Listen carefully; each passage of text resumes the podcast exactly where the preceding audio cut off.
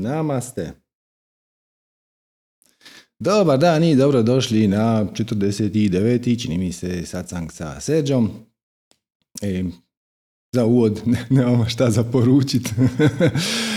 Obično počnemo sa donacijsko-propagandnim blokom, sa najavama naših radionica, ali evo trenutno nešto pripremamo, dosta toga pripremamo, ali još ništa nije u fazi da bi se moglo najaviti, tako da evo, Službeno završavamo sa donacijsko-propagandnim blokom. Naravno, sve vaše donacije su više nego dobrodošle, to ćemo, to ćemo na kraju kad odradimo sve ove e, stvari koje smo zamislili.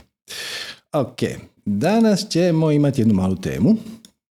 Ovaj, nije baš ni tako mala, ali evo, da, jednostavno, ja počnem pa da onda će sve biti po, po putu jasno. Znači, danas ćemo malo pričati o dijamantnoj sutri. Dijamantna sutra vam je kapitalno dijelo Mahajana budizma. Neki je pripisuju Budi, neki kažu da je napisana kasnije. U svakom slučaju datira najkasnije negdje iz prvog, drugog stoljeća. I to je jedan od, vjerojatno najstarijih, ako ne i najstariji e, spis koji je sačuvan u nekakvom donekle izvornom obliku, znači postoji nekakav svitak sa dijamantnom sutrom koji se nalazi, a gdje je bio, nego u Londonu, u Britanskom muzeju. Tako da ako se zateknete u Britanskom muzeju, onda možete e, vidjeti kako izgleda originalni svitak dijamantne sutre, ali ono što je nama bitnije danas je o čemu ona priča.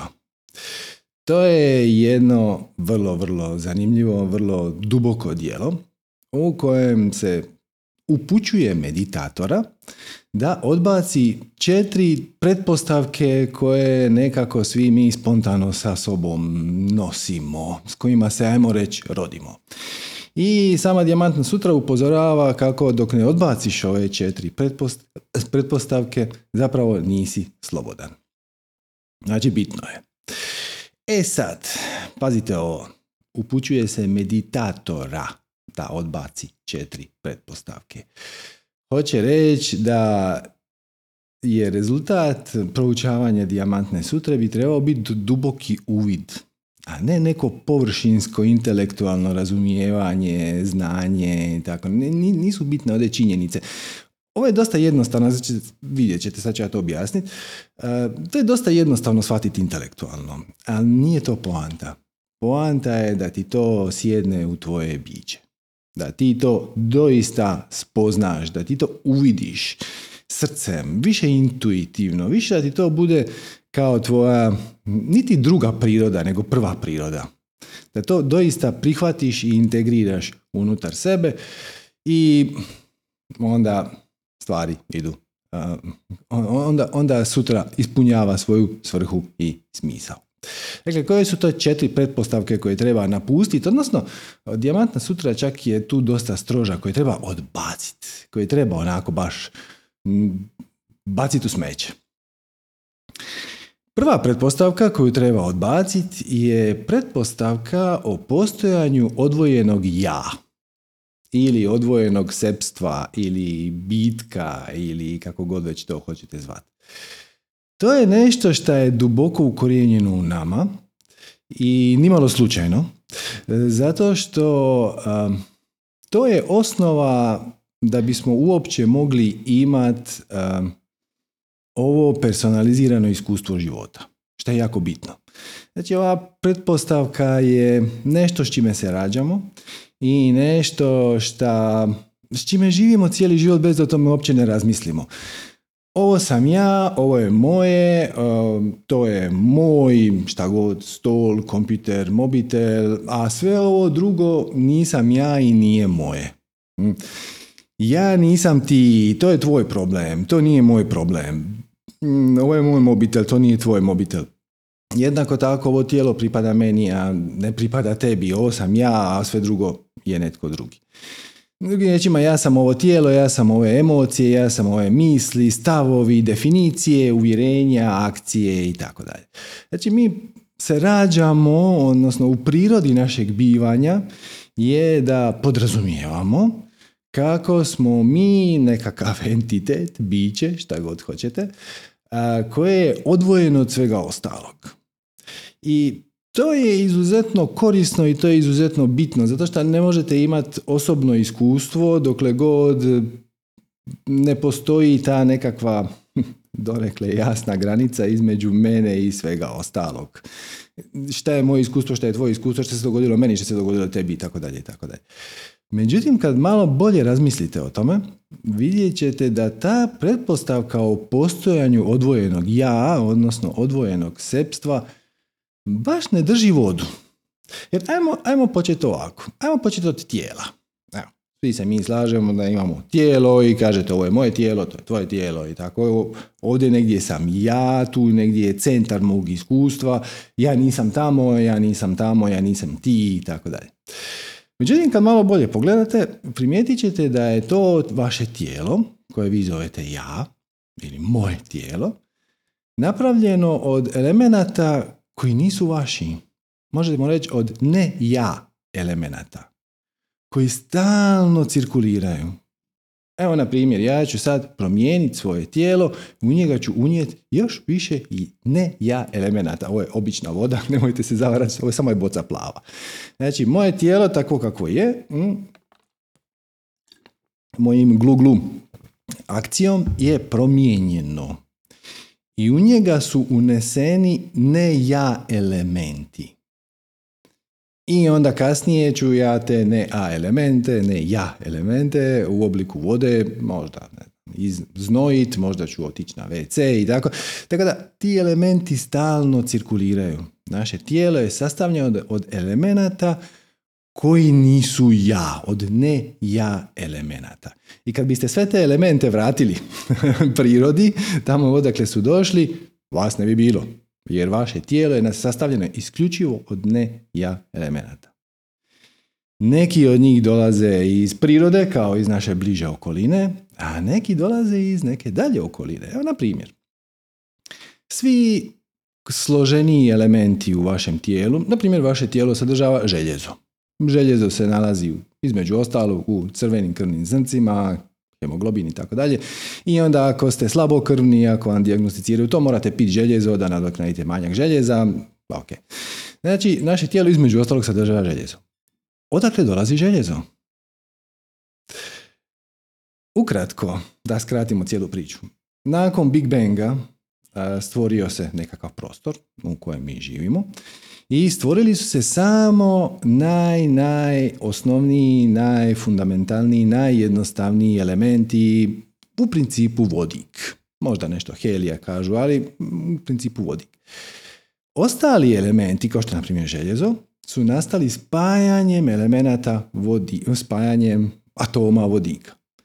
Kako se to dogodi da se dva atoma vodika, odnosno puno njih, spoji i napravi željezo? Zato vam treba jako, jako puno energije i to se događa u prirodi, odnosno u svemiru, prilikom supernove, odnosno prilikom eksplozije zvijezde.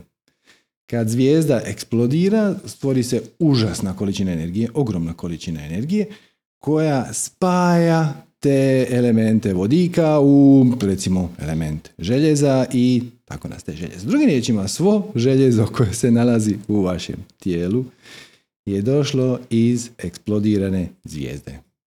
Drugim riječima, neki od tih ne ja elemenata od kojih je vaše tijelo sastavljeno je došlo sa zvijezda. I onda, pazite kako je to došlo u tijelo. Znači, mi ne jedemo željezo baš. Ali, postoji u prirodi recimo nekakva ruda koja sadržava željezo. Postoji neki mineral.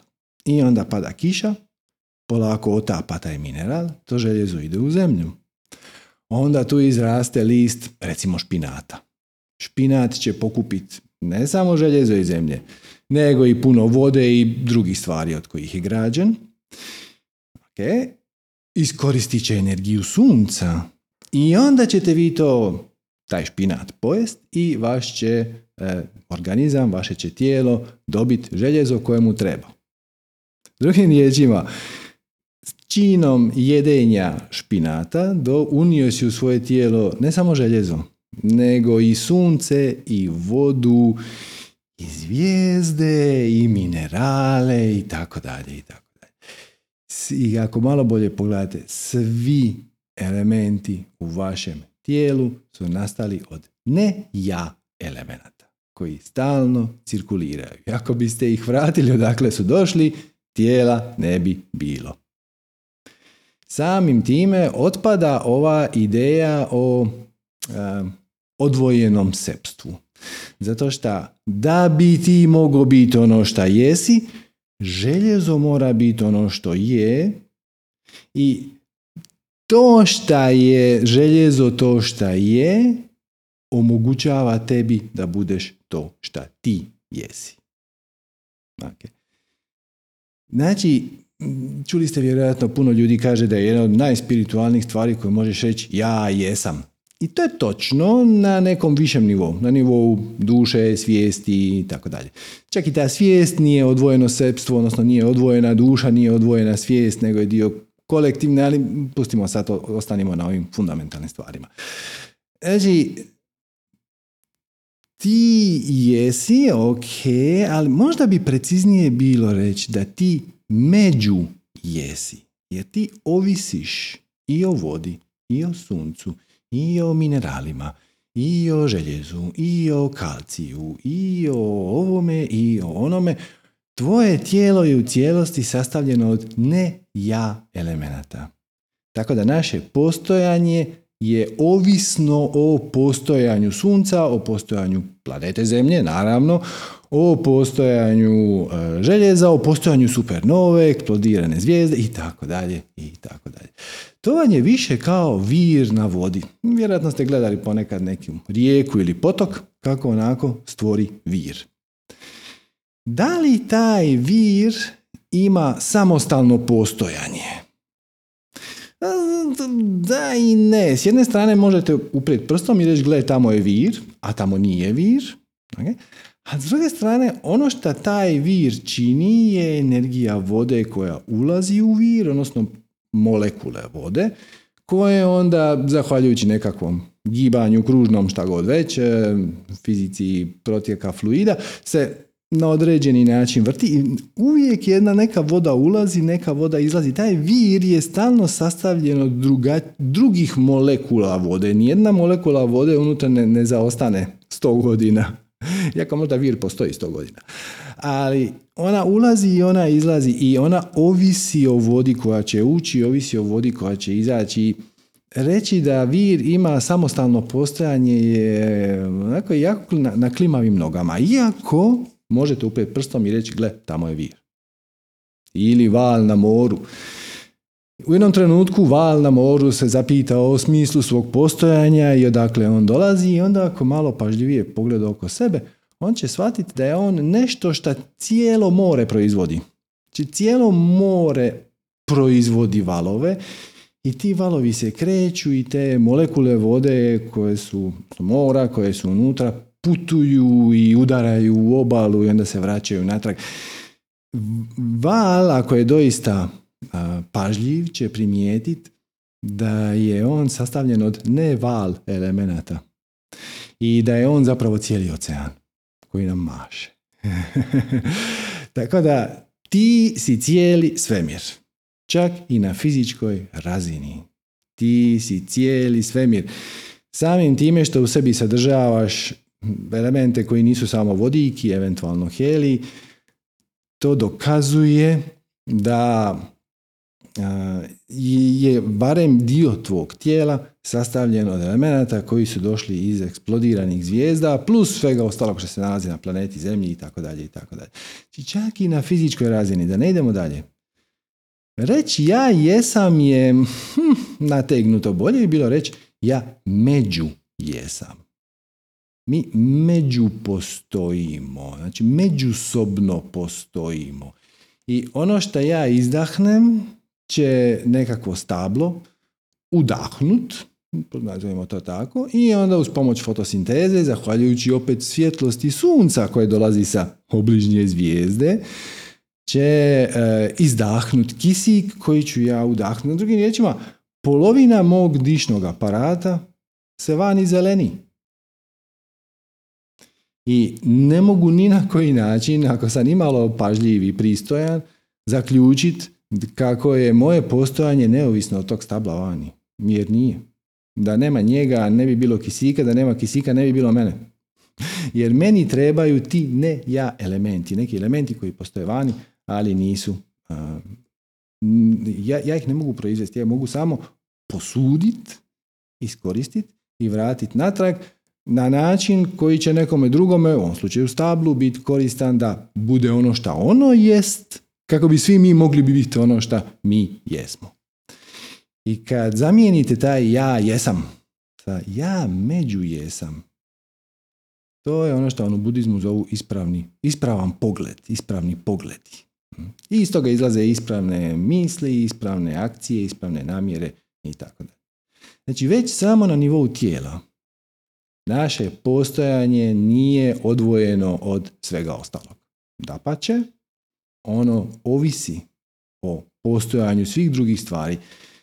To što sam ja, ja, a to što je željezo, željezo je na nekoj razini točno. Međutim, ja ne mogu biti ja dok željezo nije željezo.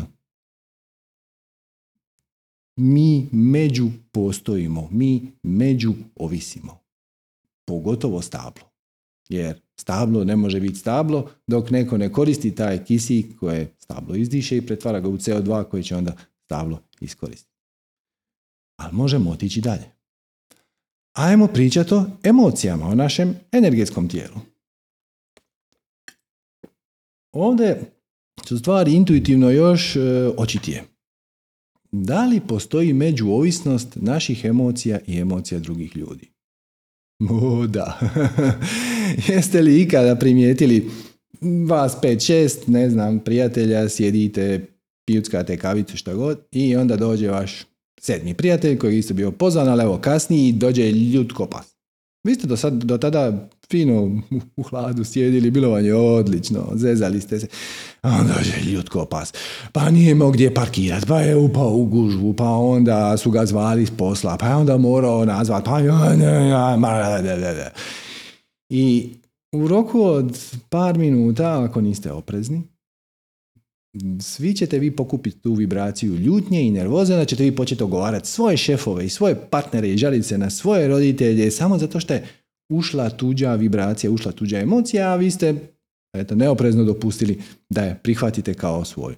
Znači čak i naše emocije i kako ovise o emocijama drugih. I ako ste imalo, imalo senzitivni na emocije, ako, zapravo samo ako obratite pažnju, točno ćete osjetiti mjesta na kojima ste nervozni, mjesta kao vam pašu, mjesta kao vam pa, ne pašu. Mi kažemo ovo mjesto ima dobru vibru. Vibra je vibracija, vibraciju tijelo uh, interpretira kao emociju. Znači neko mjesto ima dobru vibru, znači paše mi vibracija ovog mjesta.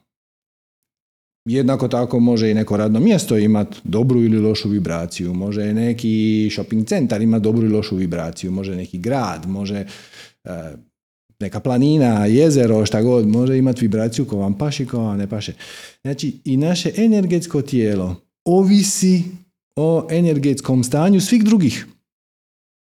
Jer zašto neko radno mjesto ili shopping centar ili grad ima dobru ili lošu vibraciju? To dolazi kao proizvod kolektivne vibracije svih drugih. Ako su svi u tjeskobi, to je dosta lako uočiti ovih dana. Ovih dana su, zadnje dvije godine su svi nekako u strahu i tjeskobi, odnosno mnogi ljudi su u strahu i tjeskobi. I to proizvodi tu kolektivnu vibraciju koja je teška, koja je gusta, koja je malo nepokretna. I ako provedete u gradu u kojem je intenzivna tjeskoba nekoliko sati, i vas će uloviti tjeskoba jer emocije drugih utječu na emocije nas. Drugim riječima, naše emocije, naše energetsko tijelo je međuovisno o emocijama i energetskom tijelu drugih ljudi. Ajmo dalje. Šta je sa mislima, šta je sa stavovima, definicijama, mišljenjima, uvjerenjima? Koliko ste uvjerenja, stavova, percepcija, interpretacija dobili od drugih? Jako, jako puno. Mislim, ako imalo pratite ove sacange, to vam je odmah jasno.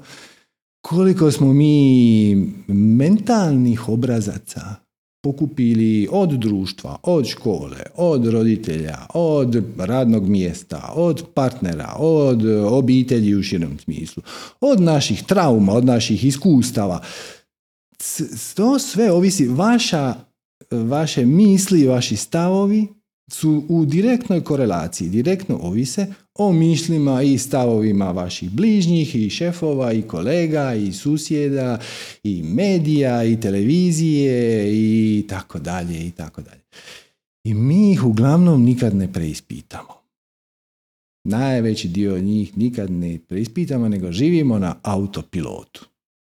I naravno mi ta naša stavove, definicije, uvjerenja i samim time misli, a onda iz toga i akcije, mijenjamo. Mislim, koliko ste se puta u životu predomislili? Mislili ste prije ovako, a sad mislite onako. Znači, mijenjamo ih. Ali ono što je bitno je uočiti kako naši misli i stavovi i definicije i uvjerenja i percepcije, interpretacije, te cijeli taj mentalni sloj i te kako ovisi o mislima, uvjerenjima, stavovima, definicijama, uvjerenjima svih drugih oko nas. Mi među jesmo. Naše misli e, među ovise o mislima drugih, o vibracijama drugih, vibracionalnom stanju i tako dalje. I sad, Dakle, postojanje misli i činjenica, mi, mi često ovdje kažemo, ako ste imalo obratili pažnju, e, kako ti zapravo nisi mislilac svojih misli. Odnosno, kako nisi autor. Tvoje misli proizlaze iz tvog vibracijskog stanja.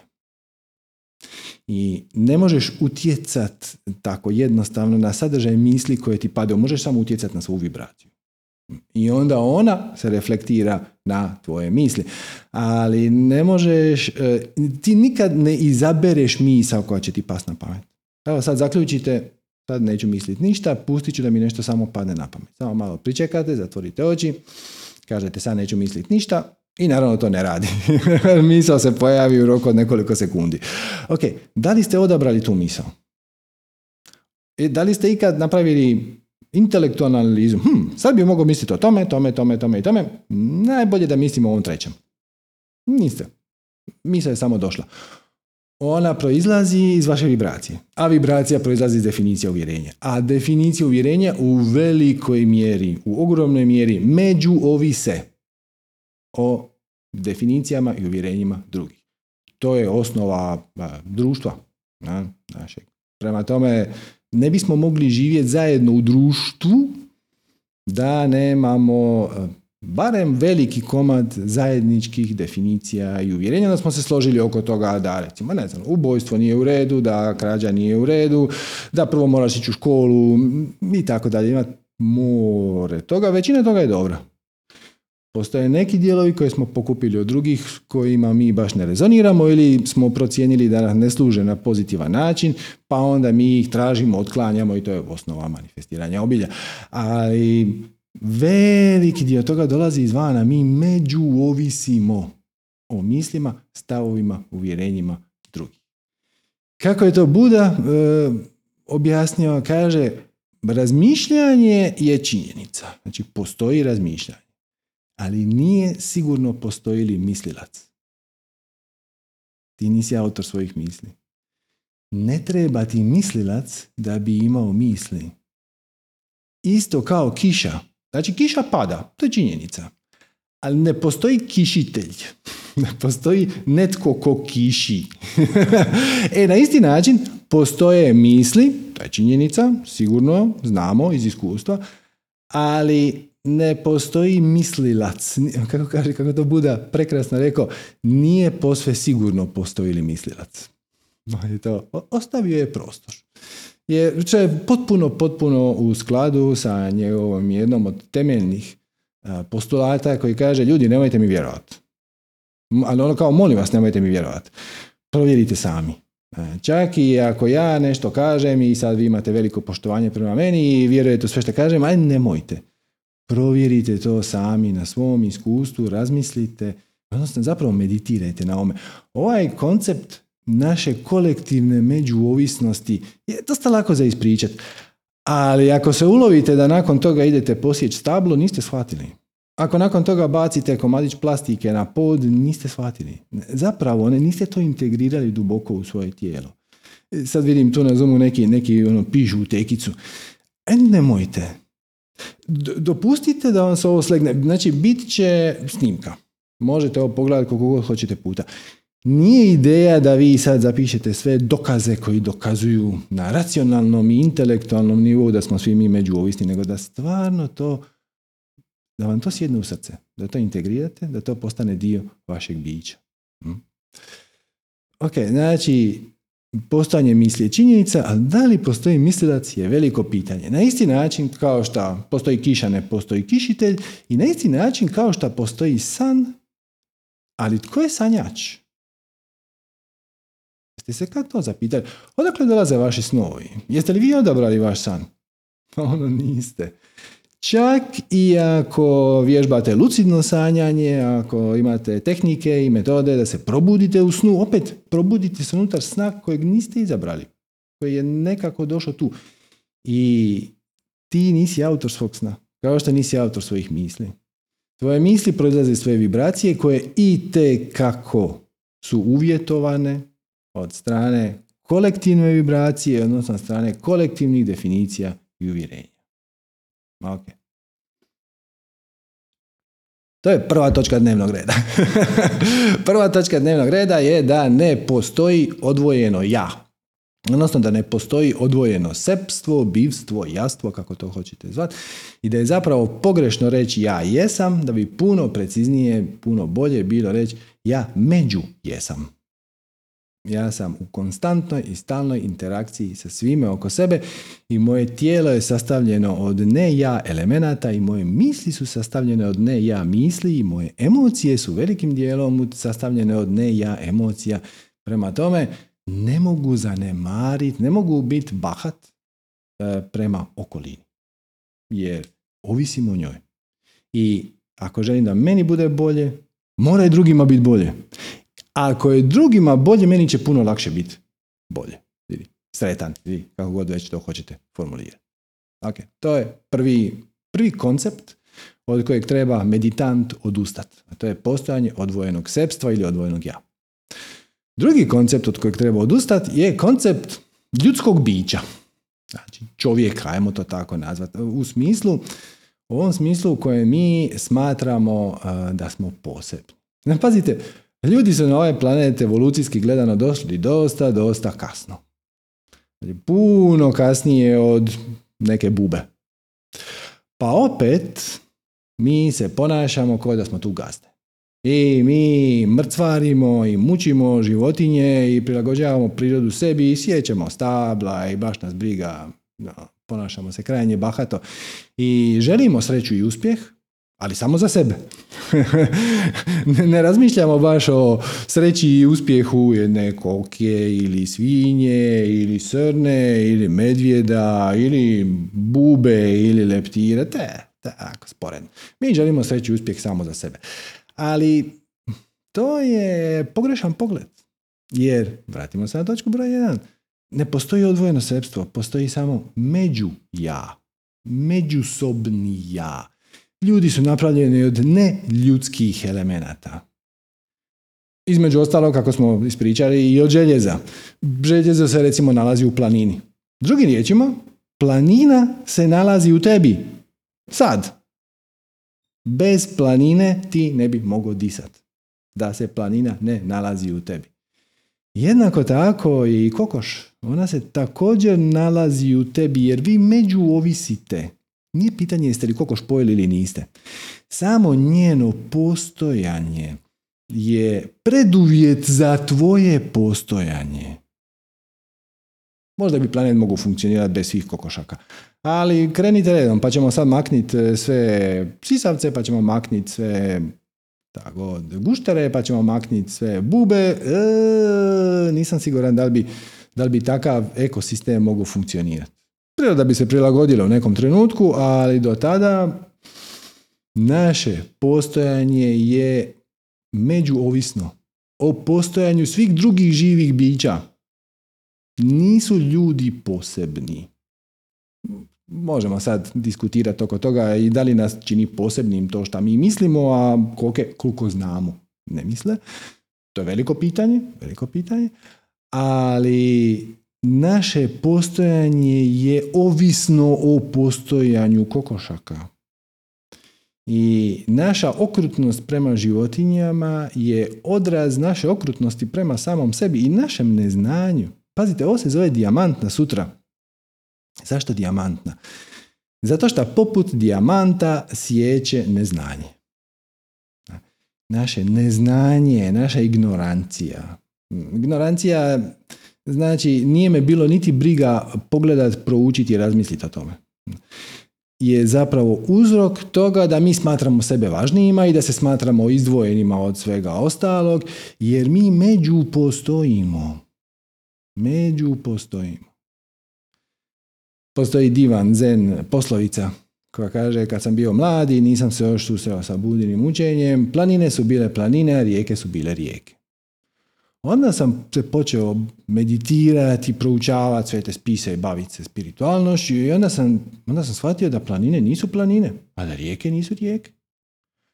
Ali onda kasnije kad sam to sve skupa prožvakao i probavio, uočio sam da su planine stvarno planine, a rijeke su stvarno rijeke. E sad, ova planina sa kraja, ovaj treći slučaj, nakon puno razmišljanja, kontemplacije i meditacije, nije ista kao ona planina s početka. Ona početka bila ona planina. A sad je planina. Hvala planini, jer planina je dio mene i da nema planine ne bi bilo ni mene. Mislim, odakle dolazi taj kalci koji vanju u kostima? Odakle dolazi to željezo koje vanju u crvenim krvnim zrncima? Odakle dolazi taj natrij, kali, cink? Mislim, natrij dolazi iz kuhinske soli vjerojatno velikim dijelom. Bez natri, kali, pumpe vaše stanice ne mogle funkcionirati. Znači, to što pojedeš tu i tamo malo soli, koja se nalazi u moru, o hvala moru, je preduvjet za tvoje postojanje. Ne, ne možeš ti biti to što jesi bez da je more to što je i bez da je sol to što je. I ovo je recimo zanimljivo za primijetiti. E, puno ljudi se bavi spašavanjem planeta. Aktivisti su za, za klimu, za čisti okoliš, za šta god prava životinje to je super. Ali primjećujem da neki od njih barem nisu sretni u drugim aspektima svog života. Primjer, zbog svoje silne želje da pomognu okolišu su zanemarili malo svoju kućnu situaciju i nemaju sa svojim partnerom dobar odnos ili sa djecom ili to. To neće ispast dobro. Vaša akcija koju ćete vi poduzeti u cilju plemenitog cilja spašavanja planeta ili životinja ili okoliša ili šuma ili planina ili šta god već, ne dolazi iz prave točke, ne dolazi iz prave vibracije ljubavi i potpunog razumijevanja o međuovisnosti svih stvari i ona će vjerojatno proizvesti samo neku drugu vrst problema. Tako da, ako se imate taj unutarnji poriv da nekako spasite planet, prvo spasite sebe. A spasit ćete sebe, između ostalog, tako što ćete meditirati, kontemplirati na tom idejom međuovisnosti sebe o svemu ostalom. Uključivo i o međuovisnosti sebe sa svim onim ljudima koji e, ne razmišljaju kao vi. Hm? I također, evo recimo, ovo je možda najplastičniji primjer. Imate puno ljudi koji zagovaraju uh, vegetarijansko-vegansku prehranu zato što ova naša tipična mesna prehrana proizvodi patnju životinja i devastira okoliš i tako dalje i staklenički plinovi i zagađenja voda, ima tu stvarno puno argumenata. I e, ok. Kakav vam je uspjeh sa uvjeravanjem drugih da moraju napustiti jedenje mesa? Jako, jako loš. Je tako? Zato što jedenje i nejedenje mesa bi u idealnom slučaju, ajmo to tako nazvati, trebao biti proizvod interne transformacije. Nemojte ljudima objašnjavati da su oni zli zato što muče životinje, zato što samo im nabijate još više krivnje. i onda se e, njihov ego još više skvrči i još se više stisne i napravi još čvršću ljusturu i onda te krene, onda se krene branit. Je, ovo, ali ono, ne znaš ti, šta ti misliš, vi ste svi idioti i tako dalje. Umjesto toga, nauči ljude meditirati. Ili im podvali meditaciju u smislu da pozovi ih da se idete šetati po šumi. I onda prošetajte po šumi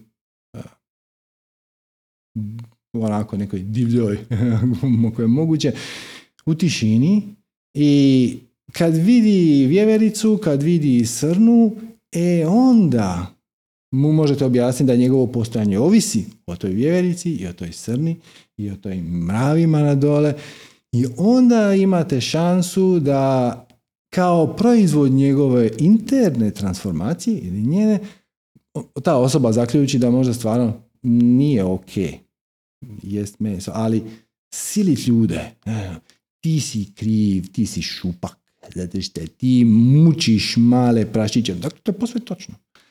Samo efekt takve akcije iskustvo pokazuje, nije najbolji. Ali ako im date da uoče svoj ego, da se malo smire, da se primire u svom biću, da malo sjednu u svom biću, da osvijeste mir unutar sebe i e, da osvijeste harmoniju svemira i planete i da osvijeste da su oni međuovisni o svemu ostalom, onda to nejedenje mesa izađe najprirodnije. Najprirodnije iz čovjeka i to je zapravo put za pravi aktivizam. Ovo dijelo Dijamantne sutre možemo slobodno zvati prvim antičkim dijelom duboke ekologije. Ekologija koja ne proizlazi iz ega. Mi ćemo sad spasiti planet zato što se nama diže temperatura uh, atmosfere, pa će se onda otopiti ledenjaci, pa će se dignuti razina more i onda će propast moja vikendica koja je na 3 metra nadmorske visine. To je ego trip. Ne spašavaš planet zato da ti ne je propala vikendica, nego, nego zato zato što si ti među ovisan o njemu. Mislim, koliko moraš biti glup da ga ne spasiš. I onda, I onda svaka pozitivna akcija prirodno izlazi iz te vibracije. Ok? Znači, prvo, prva uh, aktivnost koju u meditaciji treba razmotriti i prva pretpostavka je odvojeno sepstvo. Druga je koncept ljudskog bića koje je važnije i vrijednije od svih ostalih biljaka, životinja, planina i tako dalje. Treći je razlika između živog i neživog. Odnosno između živih bića i materije. Ili svjesnog i nesvjesnog. E ćemo mi reći, ono, ok, ljudi su svjesna bića, to, za pse i mačke nismo sigurni, ali možda čak i oni jesu, biljke vjerojatno nisu, ili su ograničeno svjesne, a kamenje nije 100%. To je ovako jedna pretpostavka o kojoj samo nisi razmislio. Jer ako bi razmislio, shvatio bi da neka biljka tipa kukuruz i kako ima inteligenciju. I njoj kako postoji život. Uzmete zance kukuruza i bacite ga u zemlju. Ono zna kako proklijati, kako napraviti prekrasnu stabljiku, visoku, veliku, koristeći ne ja elemente, odnosno ne kukuruz elemente u ovom slučaju, koristeći sunce, koristeći vodu, koristeći minerale i zemlje, proizvodi novi klip kukuruza. Pa što to nije inteligentno? To nije genijalno. Jednako tako i kamen ima neku razinu svijesti. Vjerojatno ne razmišlja o smislu života. Ali i kako je svjestan da je ovaj kamen, a nije onaj kamen. I ok mu je e, njegovo odvojeno bivanje jer je na nekoj razini svjestan da je dio neke veće cijeline, možda planeta, koji također, ako slijedimo taj nit, i kako ima svijest i kako ima neku vrst inteligencije i staviti sebe e, iznad kamena je odraz neznanja, ignorancije. Samo nisi o tome razmislio i to je ok. Ali evo, sad si to čuo i sad pusti da ti to sjedne. Nemoj mi vjerovat. Samo ni budi, ni bilo kogod da je već napisao ovo djelo. Samo vidi, razmisli, pogledaj, dopusti da ti to sjedne u srce, da tvoja postojanje ovisi o postojanju tog kamena. I kamene soli i željeza i kalcija i ko zna čega sve ne još. Koji će, kalcija koji će kiša otopiti iz minerala, onda će to doći u vodu, onda ćeš ti popiti vodu i onda iz toga nastanu tvoje kosti. Tvoje postojanje ovisi i o kiši, i o suncu, i o mineralu, i o vodi, i tako dalje, i tako dalje. Imate, eh, kad smo već spomenuli ono, svjesnost životinja, imate eh, poznati zen koan. Znači, koan je pitanje na koje ne možete doći eh, do odgovora intelektualno, nego morate sjediti u meditaciji i dopustiti da vam to, da vam se ukaže odgovor. Da dobijete uvid, a ne da dobijete znanje ili intelektualno razumijevanje. Kaže, koan, ima li pas budinsku prirodu? Odgovor je da. Ne samo da ima pas, nego ima i kamen, ima i planet. Zapravo, s obzirom da smo mi svi mi međuovisni jedni od drugima, možeš slobodno reći da je onaj tamo kamen dio tebe. Odnosno, možeš otići još korak dalje i reći ja sam i u onom kamenu. Ili kako bi to fizičari rekli, ja sam ne lokalan. Ja sam svugdje. Ja sam i u kiši koja pada zato što o toj kiši ovisi otapanje kamenca koje će završiti u potoku koji će onda doći u vodu koju ću ja popiti. Moje postojanje ne bi bilo moguće bez tog kamenca, karbonata, kalcijevog, nešto, koje se nalazi u vodi, ja ne mogu izgraditi svoje kosti, meni su moje kosti dosta važne da bi ja bio ja, prema tome moje postojanje ovisi i o kiši, i o suncu, i o kamenu, i o vodi, i tako dalje, i tako. Ti si ne lokalan. To je treća stvar koju treba otpustiti. Prva je bila postojanje odvojenog sepstva, pa onda e, posebnost ljudskih bića kao ljudi versus svi ostali. Treća je koncept e, odvojenosti između živog i neživog, odnosno opće postojanja neživog. A četvrta je koncept našeg životnog vijeka. Pazite ovo. Hmm. Mi tipično smatramo da mi živimo između dva konkretna trenutka. Prvi je trenutak našeg rađanja, drugi je trenutak naše smrti. Možete reći i od trenutka začeća, posve sve jedno. Znači, mi, naše postojanje je negdje od neke, nekog datuma kad smo se rodili ili začeli do nekog datuma kad ćemo umrijeti. Da li je to doista točno? Da li bi ti postojao da nije bilo tvojih roditelja? Ono ne. a baka? A prabaka? A pra, pra, pra, pra, pra, pra, pra, pra baka i djedova? Tvoje postojanje ovisi o dugoj lozi predaka, koja nije cijelim putem ljudska. U nekom trenutku ćemo doći do nekih e, australopiteka ili tako nešto, nekih krapinskih ljudi, pa onda se možemo vratiti još natrag, pa ćemo onda doći do toga da ta loza je u nekom trenutku si bio ptičica, odnosno neki tvoj predak je bio ptičica, pa je neki tvoj predak bio buba, pa je neki tvoj predak bio ameba i tako dalje i tako dalje. Možemo se vratiti kogo hoćete. Postoji duga loza predaka koji su svi redom ovisni, doprinijeli tome da ti postojiš, odnosno tvoje postojanje ovisi o dugoj lozi predaka. I možemo ići u drugom smjeru šta god da ti radio, koje god da reakcije poduzeo, čak i ako nemaš svoju djecu, tvoje postojanje uvjetuje dugu lozu nekih nasljednika. Jer si svojim životom utjecao možda na susjedovo dijete, ako već nisi imao svoje, ako si imao svoje, onda je blistavo jasno.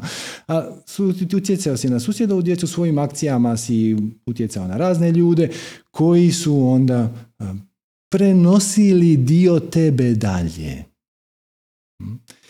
I mijenjamo se svakim udahom, mijenjamo se svakim izdahom. Opet, pitanje je kad kažemo ja na koji ja mislimo. Ovdje mislimo na podrazumijevani ja, odnosno na ovo malo moje sepstvo, ovaj tu ja koji sad sjedi na nekoj sjedalici ispred nekog kompitera. Znači moje tijelo, moje misli, moje emocije, moje stavovi, moje percepcije, šta god već. Ono se stalno mijenja. Tvoje tijelo se stalno mijenja. Svaki put kad gucneš malo vode, svaki put kad prošetaš deset koraka i onda potrošiš neki šećer, potrošiš neki kisik, izbaciš neki CO2, to se stalno mijenja. Tako jednako tako se mijenjaju tvoje emocije, jednako tako se i mijenjaju tvoje misli, stavovi, definicije, uvjerenje. I zapravo, ako mislite da ste ista osoba prije ovog predavanja i sada, samo se varate. Samo niste to pažljivo promotrili. Jer da ste pažljivo promotrili, primijetili biste da ste se vi kao osoba promijenili zbog samog kontakta sa ovim znanjem. Drugim riječima, možete reći, reinkarnirali ste se. I samim time šta vam je dano ovo znanje koje recimo dolazi od Bude. Možda je, možda nije, nije važno. Sad Buda živi u vama. I jednako tako ako vi ovo ispričate prijateljici, samo pošaljete link nekome. Vi ste utjecali na njegov, njegovo bivanje, njegovo postojanje, njegove misli, stavove, uvjerenja, emocije, indirektno čak i na tijelo. Jer ako ga je to zainteresiralo i uzbudilo, osim šta je možda malo srce počelo jače kucat, pa ste onda na taj način utjecali, ali jednako tako utjecali ste na sinapse u mozgu koje su sad prežičene drugačije. Tako da možete slobodno reći da se rađamo sa svakim udahom i sa svakim izdahom, jer sve kroz nas cirkulira. Sve ulazi i sve izlazi. I to vam je dublji smisao koncepta reinkarnacije. Reinkarnacija u dubljem smislu nije ono ciklus rađanja i umiranja. Odnosno, možeš reći da, ali rađanje i umiranje čega? Ako pričaš o svojoj osobi, o svojoj osobnosti, o svojim mislima, stavovima, emocijama i tako dalje, sjećanjima, akcijama, to je, to se to je u konstantnoj promjeni. Stvari ulaze, stvari izlaze, stvari se mijenjaju, mijenjate mišljenje, usvajate nova gradiva, napuštate stare koncepte koje vas više ne služe, uzimate nove. To je sve jedan vir, jedan vir na rijeci u kojoj energija ulazi, energija izlazi i materija ulazi, materija izlazi. Na kraju krajeva nema neke fundamentalne razlike jer materija je samo kondenzirana energija. Ali u vama živi vaši roditelji, u vama živi vaša baka, u vama žive sva živa bića koja su u dugoj lozi predaka prethodila vama. Jednako tako vi ste inicijator za dugu niz, dugi niz vaših sljedbenika na koje ste na neki način utjecali. Tako da, koncept životnog vijeka je vrlo tanak. Zapravo ste počeli sa rođenjem svemira, nestaćete sa nestankom svemira. A pošto svemir samo jest, to se neće dogoditi nikad. Sad ta riječ nikad je malo nezgodna jer implicira vrijeme. A svemir postoji vam prostore vremena, ti samo jesi. Odnosno, ajmo biti još precizni, ti među jesi. Ti među jesi, ti ovisiš o svim stvarima. Kako kaže opet jedan Zen Koan, gdje si bio kad ti se baka rodila? Ili jedan drugi kaže, koje je bilo tvoje lice prije nego što si se rodio? Kad dopustiš da pa potražite, malo sjednete u meditaciju, malo se smirite i potražite svoje granice. Gdje ja doista počinjem, gdje ja doista završavam, gdje moje tijelo uh, je krenulo nastajati, gdje će se završiti nastajati. Jer opet svi ti atomi koji su sad u tebi će za 100, 200, 300 godina biti cirkulirani i biti iskorišteni od strane nečeg ili nekog drugog. Drugi nećima dio tebe će živiti u svima njima. I shvatit ćete da nemate granice. Ali sad opet ne pričamo o vašem u duši, vašem višem. Ja mislim, ok, da, možemo i o tome pričati, ali ovdje puno je banalnije. Ništa ne može prijeći iz postojanja u nepostojanje. Jer nepostojanje po samoj, samoj svojoj definiciji ne postoji. Ako nepostojanje ne postoji, onda ništa ne može iz postojanja otići u nepostojanje. Ili ako ćete više slijediti modernu znanost, imate Lavoisier, velikog francuskog kemičara, kraj 18. stoljeća čini mi se, koji kaže ništa se ne gubi i ništa ne nastaje, sve se samo transformira.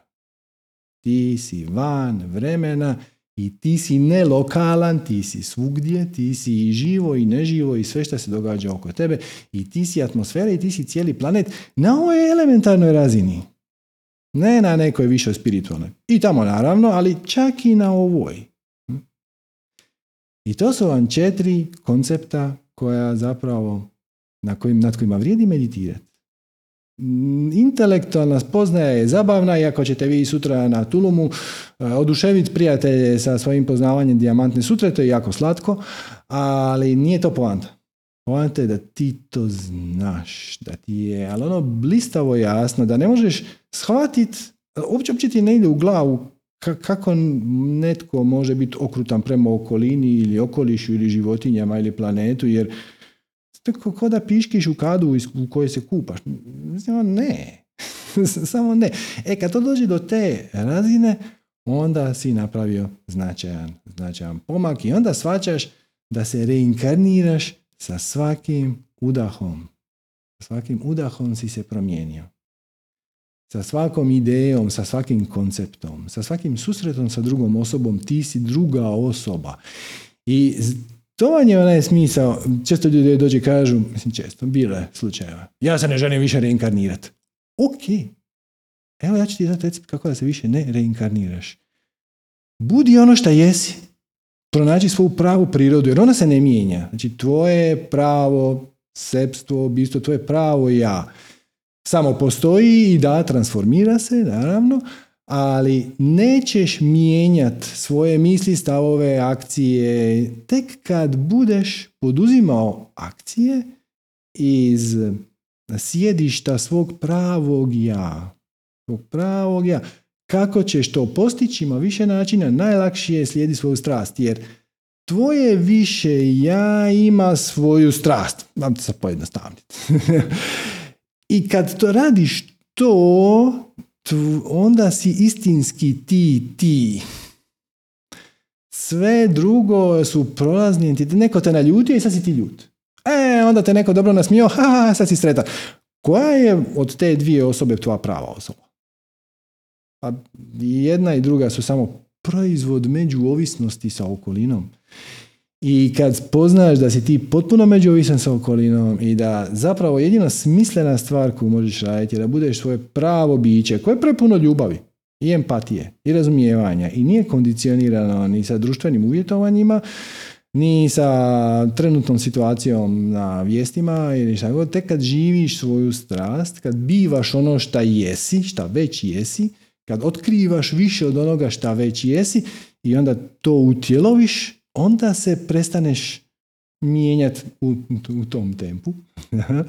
ne znači da se vaše više ja, vaša duša ne mijenja sa ovim iskustvom bivanja na zemlji, svakako, ali to je drugi proces. Sad pričamo o ovom fundamentalnom nivou. Ti kad živiš svoju strast, ili kad si centriran, ili kad si u, u, u vibraciji ljubavi, prihvaćanja, razumijevanja, razumijevanja da je to što ti zoveš ja proizvod svega ostalog što zoveš ne ja. Je da je tvoje ja sastavljeno od ne ja elemenata, onda se prestaješ reinkarnirati zato što prestaneš mijenjati svoju osobnost iz trenutka u trenutak. Inače, neko te naljuti, ti si druga osoba. Reinkarnacija. neko te nasmije, ti si ponovno neka treća osoba. Reinkarnacija. Sve su to male reinkarnacije koje se događaju. I zato oni kažu, kad doživiš prosvjetljenje, više se ne reinkarniraš. U prijevodu, kad otkriješ svoje pravo ja, kad počneš živjeti, kad utjeloviš svoje pravo ja, onda postaneš konzistentan u tome da primaš i daješ ljubav, da poduzimaš pozitivne akcije, da imaš pozitivne misli, pozitivne namjere i tako dalje i tako dalje i onda bivaš samo jedna osoba, a to je onako ono što ti doista jesi. I kako ćeš otkriti ono što ti doista jesi? Opet ima više načina, jedan je kroz puno meditacije, ali najbrži i najlakši, ja bih rekao najzabavniji, je da ideš slijediti svoju strast. I onda iskoče demoni. Ja nisam dovoljno dobar, ja nisam dovoljno vrijedan, šta će reći moja mama, šta će reći moj muž, od toga se neće moći živjeti iskoče sve te definicije, sve ono što je unutar tebe nisi ti. To su samo nekakva uvjetovanja koja si pokupio negdje po putu i onda se kreneš rješavati jednog po jednog i poduzimati akcije iz centra svog bića i onda život ima skroz drugu kvalitetu. Tako da evo, ako želite utjeloviti dijamantnu sutru u svom životu, sve što treba je sjest na jastuk za meditaciju. I onda malo se smiriti. I onda pustit da ti, znači postaviš sam sebi, spustiš u svoje srce tu ideju o nepostojanju odvojenog sepstva, o nepostojanju odvojenog ja, o međuovisnosti svih stvari i živih i neživih i ljudi i životinja. O tome da si ti zapravo vječan, da si krenuo kad je krenuo svemir, da ćeš nestati skupa sa svemirom što se neće dogoditi nikad, jer jer nema smisla, ova sama rečenica nema smisla iz perspektive svemira koji postoji van prostora i vremena i da si nelokalan, da si svugdje i svako zlo koje naneseš drugome si nanio sebi i svaku dobru stvar koju napraviš nekom drugom napravio si zapravo o sebi. I onda se pojavi novo razumijevanje. Ja se, ja se obično nemam vremena, pa zapravo ni volje, sad ću to objasniti. Puno ljudi tu dođe i onda se jako zahvaljuju, ono, joj, hvala, spasili ste mi život, ono, vaši koncerti, divno, krasno, ovo, ono. Ok, hvala, svačam, ali nema potrebe za tim. Ja to, sad, opet da se ne bih htio da se shvati krivo, ja to ne radim zbog vas, ja to radim zbog svih, odnosno zbog sebe. I pomažem vam da biste vi bili bolji kako bi meni bilo bolje kroz to što je svima bolje. Jer ako ste vi dobro, vi ćete razveseliti nekog trećeg koji će razveseliti nekog četvrtog koji će onda nekako razveseliti mene. Ja bih htio da me neko razveseli. No, to je tamo isto kao i vi. I svu tu zahvalnost koju imate prema nekom ko vam je donio gradivo drevno koje vam je pomoglo u životu, slobodno možete preusmjeriti na prvu sljedeću osobu. I onda kad vam se ljudi krenu, doćete i sami do točke da vam se ljudi krenu zahvaljivati, onda ti kažeš ono, E sad, to, to može biti iz ega, ma nema veze, ma nikakav problem. E to može biti ono, ajde, hvali me još malo, hvali me još malo. To je kod većine ljudi, znaš, ej, ne, ne, A zapravo samo, nema potrebe, sve je ok. Sve ok, jel ti je ovo pomoglo odlično, baš mi je drago. I naravno da ću ja to pustiti da vi date neki oblik zahvalnosti, zbog vas. Ja bih htio da vi budete zahvalni, bilo bi zapravo još bolje da živite u stanju zahvalnosti i da tu zahvalnost dijelite svima koji vam se nađu po putu, ne samo one koji su vas zadužili na bilo koji način, zato što, zato što to je sve jedna stvar. Mi među jesmo. Među jesmo i naravno da mi je drago da je vama život lakši i bolji i da se otkočila vaša strast i ja ću sa velikim veseljem ako s njom rezoniram i kupiti, platiti i staviti na zid ili šta već taj vaš proizvod, ideja, koncept jest angažirati vas da mi vodite Facebook marketing, znam pa ako je to vaša strast. Samo je podrazumijevano je nekako. Sve je ok. Znači malo sjednete na jastuk za meditaciju i kontemplirate to, taj koncept e, ljudskog vijeka života, da shvatiš da si ti od uvijek. I shvatiš da si i svugdje i sve i živo i neživo i da tvoje takozvano odvojeno sepstvo koje si ti doživljavao kao nešto što postoji neovisno svem ostalom, zapravo uopće nije tako neovisno. Zapravo jako, jako, jako ovisi o svim drugim ljudima, životinjama, mineralima, planetu, zvijezdama, galaksijama. Ti si sve to. Ali ne sad na nekom ono, sad mi filozofijama, znači ti si cijeli svemir, a ti sad mm, da, cijeli sve, o, šta sam ja velika faca. Samo, ono, jesi. Ne, ne, ne radite veliku dramu oko toga. Samo dopustite da vam to sjedne. Dopustite da vam sjedne to da je sve što vi jeste, sve što nazivate ja, sastavljeno od ne ja elemenata i da si svugdje i da si sve i da si odujek. I to vam reže e, veo neznanja koji zapravo, zapravo bolji engleski izraz, oni kažu ignorance. Ali još bi bilo preciznije ignorance. Nije to da e, si ti ne znaš kao što ne znaš koliko ima planeta u našoj galaksiji. o, niko ne zna, pa ne znam ni ja, pa jedan dan ćemo saznati da je to 365 milijardi 877 tisuća 209, sam lupio bez veze, nije bitno, i jedan ćemo biti malo pametniji. Nije to to znanje. Ovo je ignorance. Ti si odlučio ignorirat činjenicu koja ti je blistavo jasna i pred očima i cijelo vrijeme ti je bila dostupna, da tvoje postojanje ovisi o postojanju svega ostalog i da bez svega ostalog, bez rijeka i bez planina i bez životinje i bez biljaka i bez planeta i bez zvijezda i bez svemira ne bi bilo ni tebe.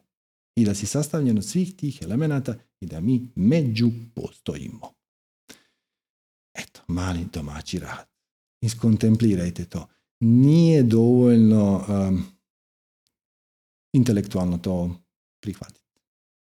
To je početni korak, to je u redu, među korak, ali ideja je da ti to bude blistavo jasno, da ti to bude ono, pa da, a, a kako drugačije?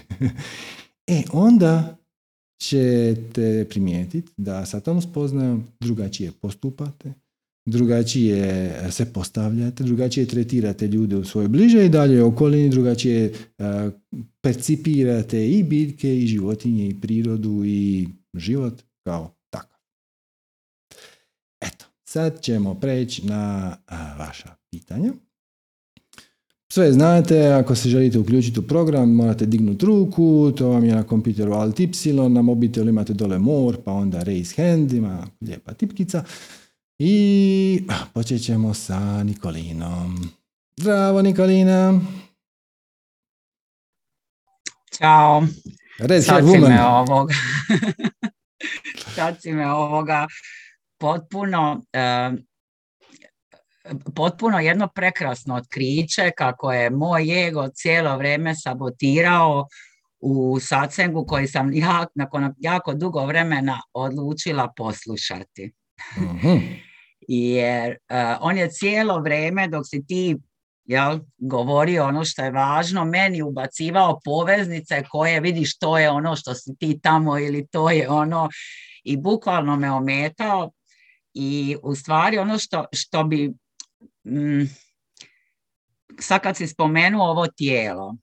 recimo ja uvijek sam govorila kako, kako drugi, ne, recimo moj osjećaj je bijega iz tog tijela ali bijeg iz tijela je u stvari bijeg od sebe, jel? od, od, od, od sebstva, od, uh, to tijelo u stvari govori, govori o vibraciji, govori iz uh, dijelova koji su malom ja nepoznati.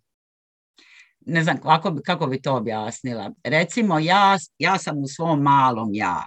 mm i to malo ja govori kako je super, kako je sve skužilo, kako se osjeća odlično. Međutim, ispod te površine postoji jel, nešto drugo. Dobro. I ja to drugo percepiram recimo kod mog partnera. I kad mhm. vidi ga kakav je namrgođen, stalno nešto gunđa, b, b, b. I onda ja skužim da sam ja njemu praktično dala skript. Mhm. Da bi on meni odigrao nelagodu koju ja imam u tijelu jer nisam u stanju biti utjeljena. Kako se, kako se to manifestira, to tvoja nesposobnost da budeš utjelovljena? Po čemu si to prepoznala? Šta radiš, a misliš da ne bi trebalo? E, bježim od zadovoljstva. Dobro, Jer zašto? Dozvoliti, e, dozvoliti zadovoljstvo znači skinuti obranu i za sve ovo drugo. Ok, to je, to je samo uvjerenje, to je uvjerenje, to nema puno veze sa tijelom.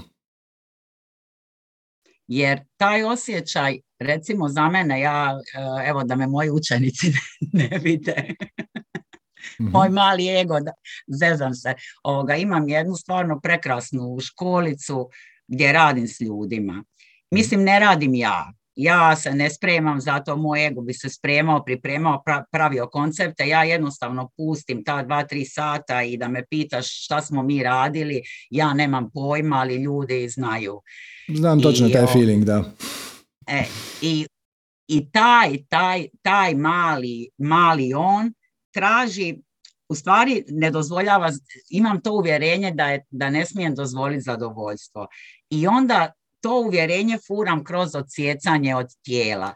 Međutim, primjećujem da stvari postaju intenzivne u tome što ja vidim da ja bukvalno da ljudi meni odglumljuju ono što je u meni da bi ja to napokon skužila. Apsolutno. Znači nema veze s drugima. Ali pazi, pazi ovo, znači dok ti radiš svoju strast i postaneš kanal za svoje više ja i imaš svoje učenike i nešto im pričaš. Da li se u tim trenucima, unutar ta dva, tri sata, pojavi ista ideja da ti ne bi trebalo uživati? No, apsolutno ne. Prema tome, koje je tvoje pravo ja? znači, to je samo jedno uvjerenje. To možeš ući malo dublje pa ćeš možda zaključiti da je uvjerenje da žene nemaju pravo na uživanje, da ti nemaš pravo na uživanje ili možda nešto specifično, nešto tipa e, žene u mojim godinama ili žene u mojoj situaciji i onda bi će doći iza toga jer ja bi trebala nešto drugo, ja bi trebala nešto treće, e, šta god, više zarađivati ili ovo ili a nije bitno. A to su sve, to je sve samo refleksija jednog jedinog uvjerenja, to je koje kaže ja nemam pravo na uživanje. Ali je li to doista točno, je, je li to uvjerenje želiš zadržati? Kakav bi, ti bio, da, kakav bi ti bio život da to uvjerenje nemaš? A mislim da bi me zatvorili u neku ustanovu s obzirom na moje godine. Okay. Tolika, bi ekspresija energije bila. Dobro, dobro, dobro. dobro. E, sad, sad pazi, je li to samo bila šala ili je to nešto što doista vjeruješ da bi se moglo dogoditi? Pazi, može i to biti. Znači, kad bi ja, Ok, jer može i to biti. Znači, ono, kad bih ja bila ono što jesam, okolina me ne bi podržavala. mm Da, to sam, to sam uklon, recimo, vjerujem da sam uklonila, ali osjećam tu blokadu um, u smislu um,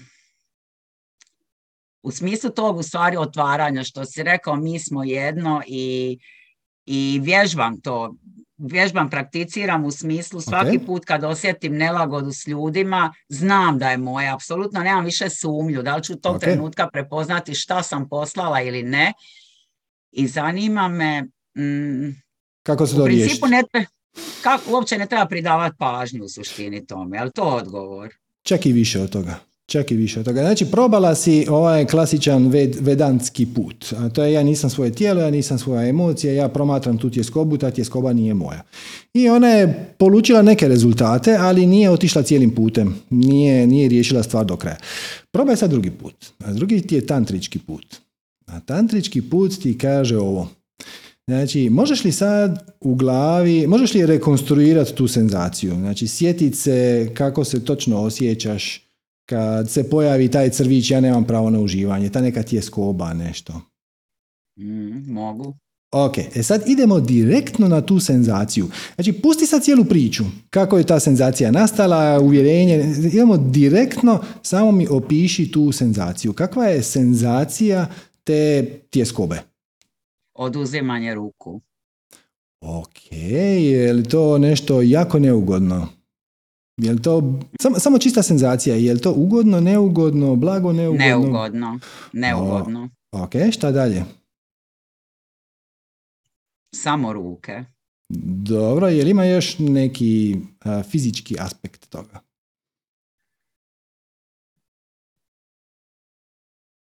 Blagi osjećaj u grlu. Ok, je li taj osjećaj u grlu jako ugodan, jako neugodan? Mm, blago stezanje, ali recimo više na neugodnu stranu. Dobro, dobro, ali neugodan je kad mu daš priču. Znaš, mm. e, ali sad, samo čista senzacija, recimo da ti se to tako nešto dogodi dok sjediš na suncu. Da li bi, i opet bez priče, moram ići u doktora, ovo je početak grla, možda sam ulovila virus. Samo čista senzacija. Idemo direktno na samu senzaciju. Je li ta senzacija nešto s čime bi ti mogla živjeti? Mm, da, naravno. S drugim riječima, u toj senzaciji nema samo po sebi ništa loše. Znači, pojavi se to otkidanje ruku, dobro, pojavi se to stezanje u grlu, to je dosta očekivano, tu je peta čakra, ali i jedna i druga senzacija nisu toliko neugodne da se s njima ne bi moglo živjeti. Ne, nisu neugodne onda ih zagrliš. Kažeš, draga moja tjeskoba, dođi.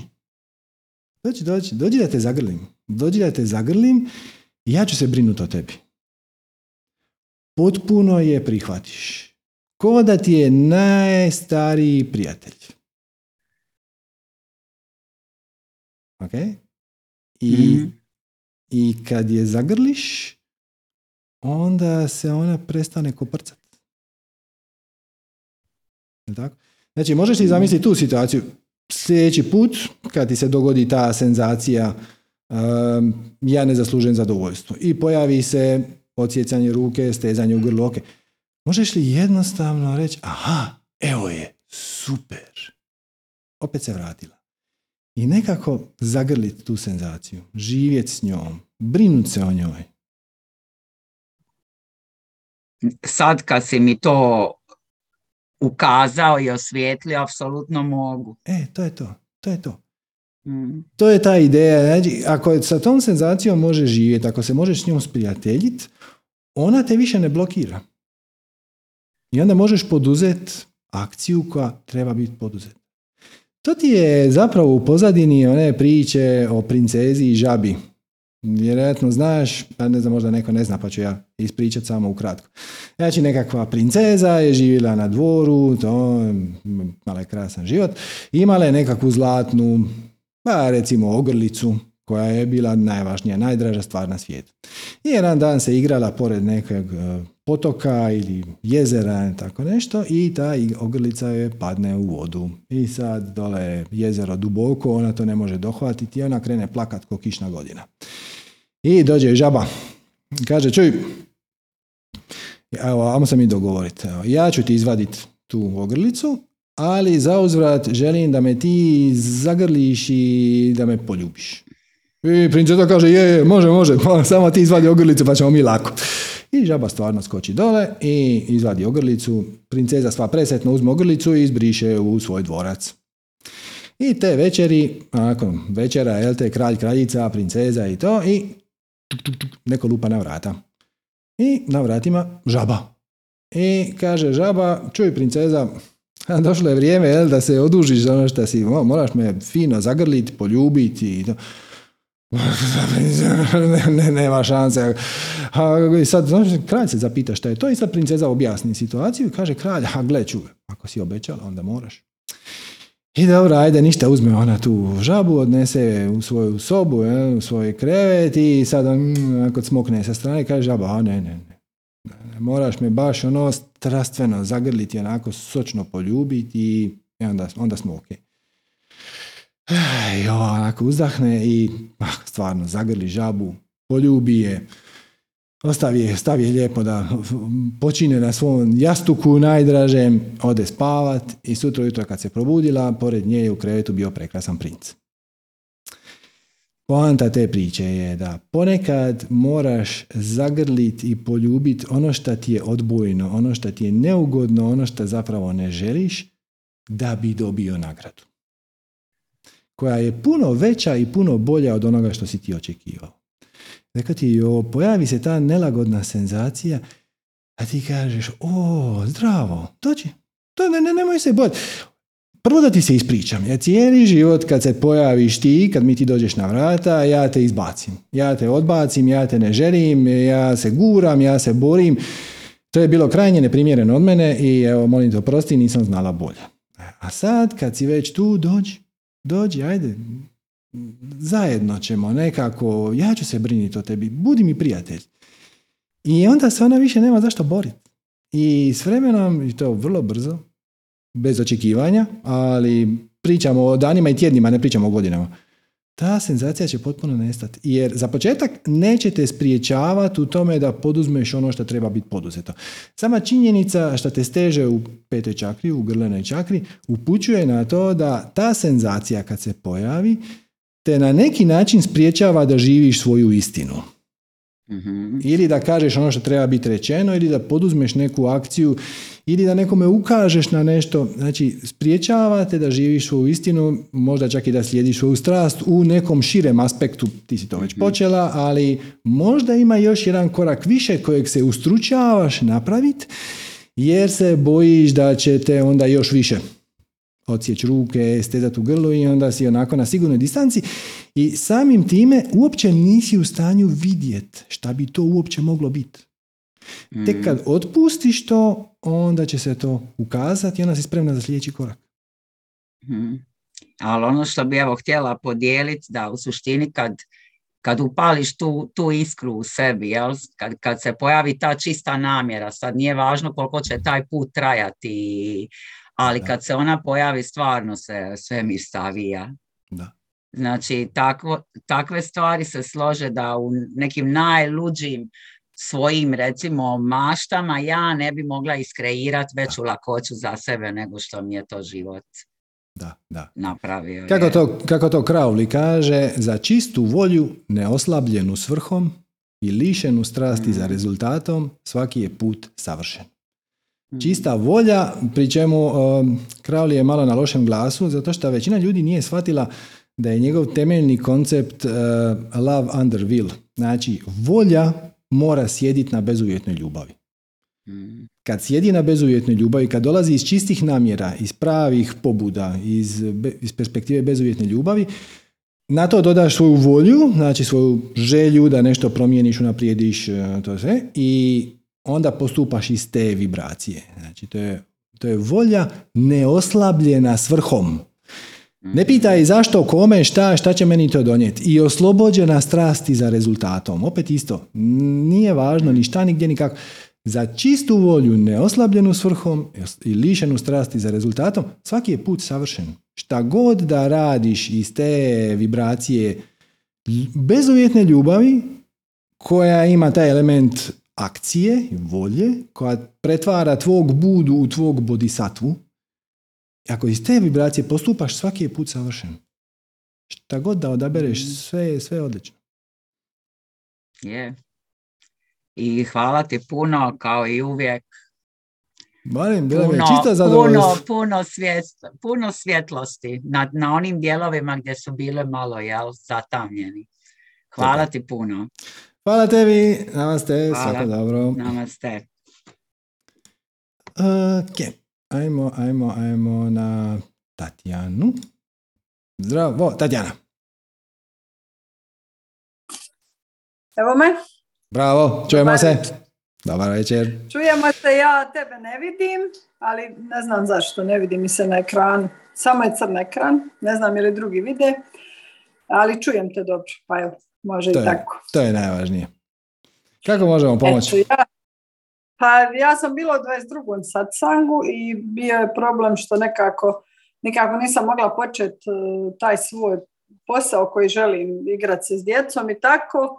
Onda si mi ti dao savjet da jedno popodne lijepo uzmem prijateljica djecu pa ih čuvam. I Mhm. onda sam se ja spremila i pozvala tri prijateljice i svi su bili sretni da će djeca doći. I onda se taj dan dogodilo da se jedan razbolio, drugi otputovao, treći nešto. I onda sam ja tu stala, nisam više dalje išla po tome. U međuvremenu sam otkrila i kroz psihoterapiju i bila sam u obiteljskim konstelacijama, tako dosta strahova nekih svojih i onaj sad radim na tom planu za posao i tako. I sad sam odlučila, evo, ja bi sad slijedila svoj strast, ali imam jedan problem koji možda dosta ljudi ima. Znači imam dosta napunjen raspored. Imam dijete, posao, nekakve aktivnosti i onda moram isplanirati tjedan da bi to funkcioniralo. I onda sam mislila, ne znam da li je to dobro, da u tom planu odvojim jedan blok u kojem ću baš biti slijediti svoju strast. Ne Možeš- znam ona kako gdje. Kužim. Sve ovo su isto moje strasti. Mislim, i moje dijete je moja strast i posao mi je ok. Uh, mislim, ok mi je jer mi donosi novac za doprinose i plaću, tako ostavlja mi dosta vremena. Ali evo kako bi to sad ukalkulirala u to. Pa ka- kako god ti je najdraže, znači neke stvari se tu preklapaju. Nisi mi rekla koliko Da. je tvoje dijete, ali brinuti se o svom djetetu. Osam brin- godina, ima osam godina. E, odlično, znači taj posao moram se brinuti o svom djetetu i ova strast htjela bi se igrati i sa drugom djecom se mogu fino spojiti. Možeš svoje dijete priključiti i onda si odradila dva u jedan. Zapravo nisi potrošila novo vrijeme ni na šta jer si upotrijebila vrijeme koje si onako rezervirala za svoje dijete. Znači, Da. hoću reći, Znači, uključiš e, svoje dijete u svoju strast. Jer na kraju krajeva, Mhm. zašto ne bi? Da, da. Dobro, to je jedan dio. Drugi dio mi je, e, imam puno stvari, znači krenula sam da bi radila s djecom i onda mi je došlo još deset dobrih ideja na pamet. Sad znam, ti ćeš mi reći od vač koja ti je najviše. Mhm. One su vezane za druga godišnja doba i sve su dobre za pomoć ljudima. I sad sam mislila da nekako krenem jedan dio za jednu ideju, drugi dio za drugu, da nekako sve skupa ukalkuliram, pa da radim ono što mi trenutno evo je najviše sad. U ovom Da. periodu godine možda imam nešto vezano čak i za umrle i nešto za djecu i nešto za ljubimce i tako. Znači, da li je dobar put da to tako nekako iskačem iz jednog u drugo kako mi dođe. Zašto ne? Zašto ne? Vidjet ćeš tako po putu i sa čime najviše rezoniraš. Neke stvari koje ti se sad čine strašno uzbudljive ćeš shvatiti da su tako tako ili imaju neke manjkavosti s kojima se ne možeš pomiriti, nisu ti baš nešto. Da. E, Neke stvari koje ti se sad ne čine posebno zanimljive će se pokazati puno zanimljivije nego što jesu i to je ok. Znači to je jedan način, isprobat sve. Ima i drugi način, ako si to u stanju, ovaj je malo zahtjevniji. E, on, ti, on ti je fino objašnjen u jednoj Lao Tse-ovoj a, kako bi to, aforizmu ili misli. pjesmi. Da. Imam, imam knjigu Lao Tsea, pa znam kako ide. E, Tao Te Ching. Znači, Tao Te Chingu imaš jednu rečenicu koja kaže ovako. Da li si u stanju pričekati da se mulj slegne i da se prava akcija pojavi sama? Znači, to je drugi put. Da. A to je, ti si sad deset stvari ili osam stvari imaš na papiru koje bi ti mogle biti zanimljive. I onda samo otpustiš sve to. Znači, dopustiš si da dođeš u stanje prihvaćanja, razumijevanja, bezuvjetne ljubavi. Meni osobno je to najlakše na jastuku za meditaciju, ali ne mora biti. Ako ti shvatiš da ti je to draže, lakše. Ok, je za neke ljude to kad šete u prirodom, za neke ljude to kad sjede na terasi sami sa svojom kavom, sve je to u redu. Ali da si na miru, u tišini, da se možeš spojiti sa svojim vlastitim izvorom bezuvjetne ljubavi koji je u tvom srcu.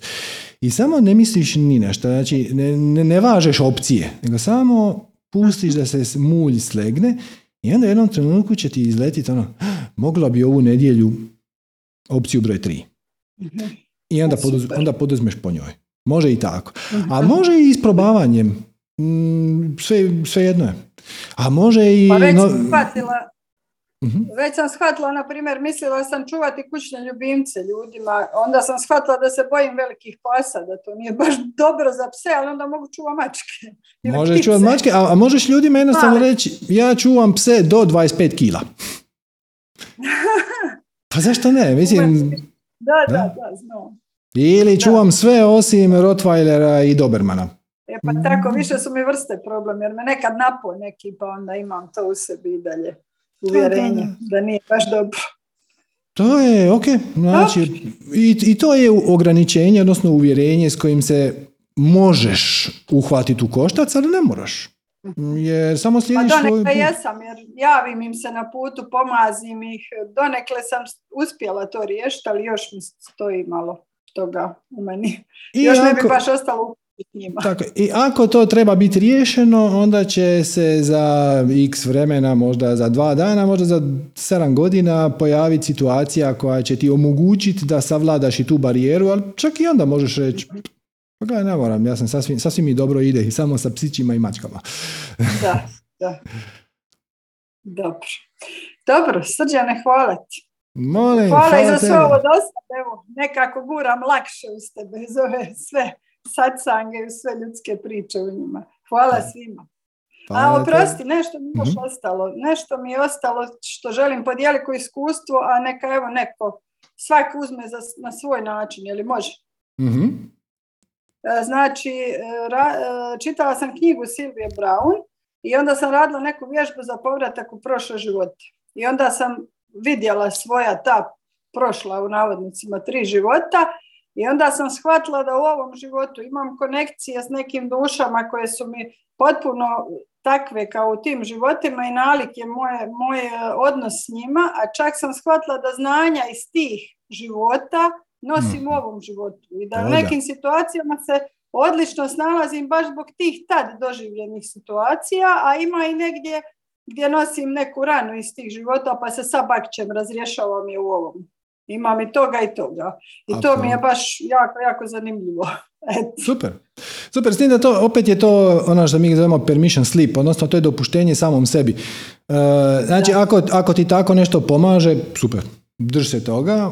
U principu u konačnici nije jako bitno, jer te ograničenja koja si potegla iz drugih života, e, možeš ih adresirati ne znajući odakle ona dolaze. Da. Tako da, a čisto Nema kažem... neka ja više. Ja sam to jednom čitala knjigu, odradila i to je to, ali mi je ostalo zanimljivo. Je, je, je. Zanimljivo je i nekim ljudima to pomogne.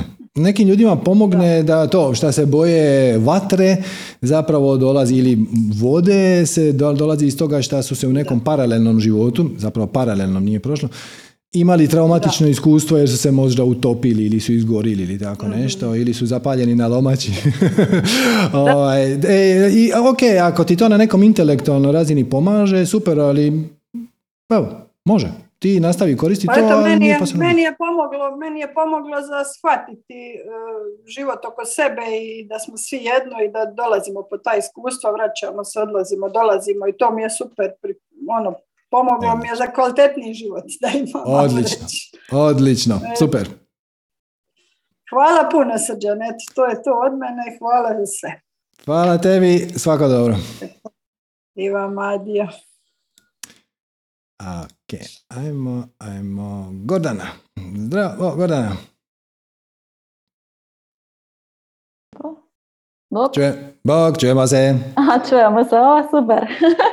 Pozdrav, ja sam tako možda reći ne, Hrvatske. E, e, jako sam vesela da si me uključio jer sam prvi put sad na Zoomu. Mhm. Inače te slijedim i pratim već negdje jednu godinu. I super si. imam pitanje, sad slijediti svoju strast. Nekako sam u fazi sad, kad bih htjela slijediti to kaj me veseli, imam neke ideje, ali baš se negdje zakočim jer kao da sam nesigurna v sebe. mm I ne, nekak me uvijek opstanem. Ne, mm opciju. Svačam, svačam, to ti je najuobičajenija moguća stvar. Znači, mi imamo onaj masterclass Pare na sunce, možda si ga pogledala, ako nisi da. svakako ga pogledaj. E, tamo mi imamo 500 i nešto uvjerenja različitih koje smo prikupili od ljudi, koja ljude koče, tako to je stiglo iz iskustva. Ali zapravo kad pogledaš e, u korijenu, u korijenu su samo uvijek veliko trojstvo, odnosno tri uvijek ista negativna uvjerenja. To je ja nisam dovoljno dobar, ja nisam dovoljno voljen i ja nisam dovoljno, ja ne vrijedim ili ne zaslužujem biti ovdje ili, ili tako nešto. I sva ti ta tri uvjerenja koja onda grade sva ova ostala, e, polaze iz ovog prvog fundamentalnog e, promašaja, nazovimo ga tako, o kojem smo pričali u uvodu. Znači, to je vjera u postojanje odvojenog ja, odvojenog uh jer kad bi ti stvarno znala van svake sumnje da si ti jedno sa kreacijom i da ti ovisiš o svemu ostalom kao što sve ostalo ovisi o tebi, kako te u Zenu kažu da si beznačajna točka o kojoj cijeli svemir ovisi, to je samo drugi način se kaže isto, onda bi ti nestala ta tjeskoba jer shvatila bi da kreacija ne radi greške i nikad ne ulaže ni zrnce energije više nego što treba da bi stvari bile najharmoničnije moguće za opće dobro, za svačije dobro. Prema tome, sama činjenica da postojiš je dokaz da je kreacija smatrala da je tvoje bivanje i postojanje vrijedno bivanja i postojanja, inače ne bi postojala. Jer kreacija ne ulaže više energije nego što treba. Prema tome, e, svaki put kad kažeš ja nisam dovoljno vrijedna, ja nisam dovoljno sposobna, ja tu ne, ne zaslužujem, ne, ne pripadam i tako dalje, zapravo se svađaš sa kreacijom. To je jedan ovako svađa koju je dosta, dosta teško dobiti. Kreacija je dosta veća od nas i samo je besmislena. I onda kažeš ono, ok, možda ja i ne vrijedim, ok.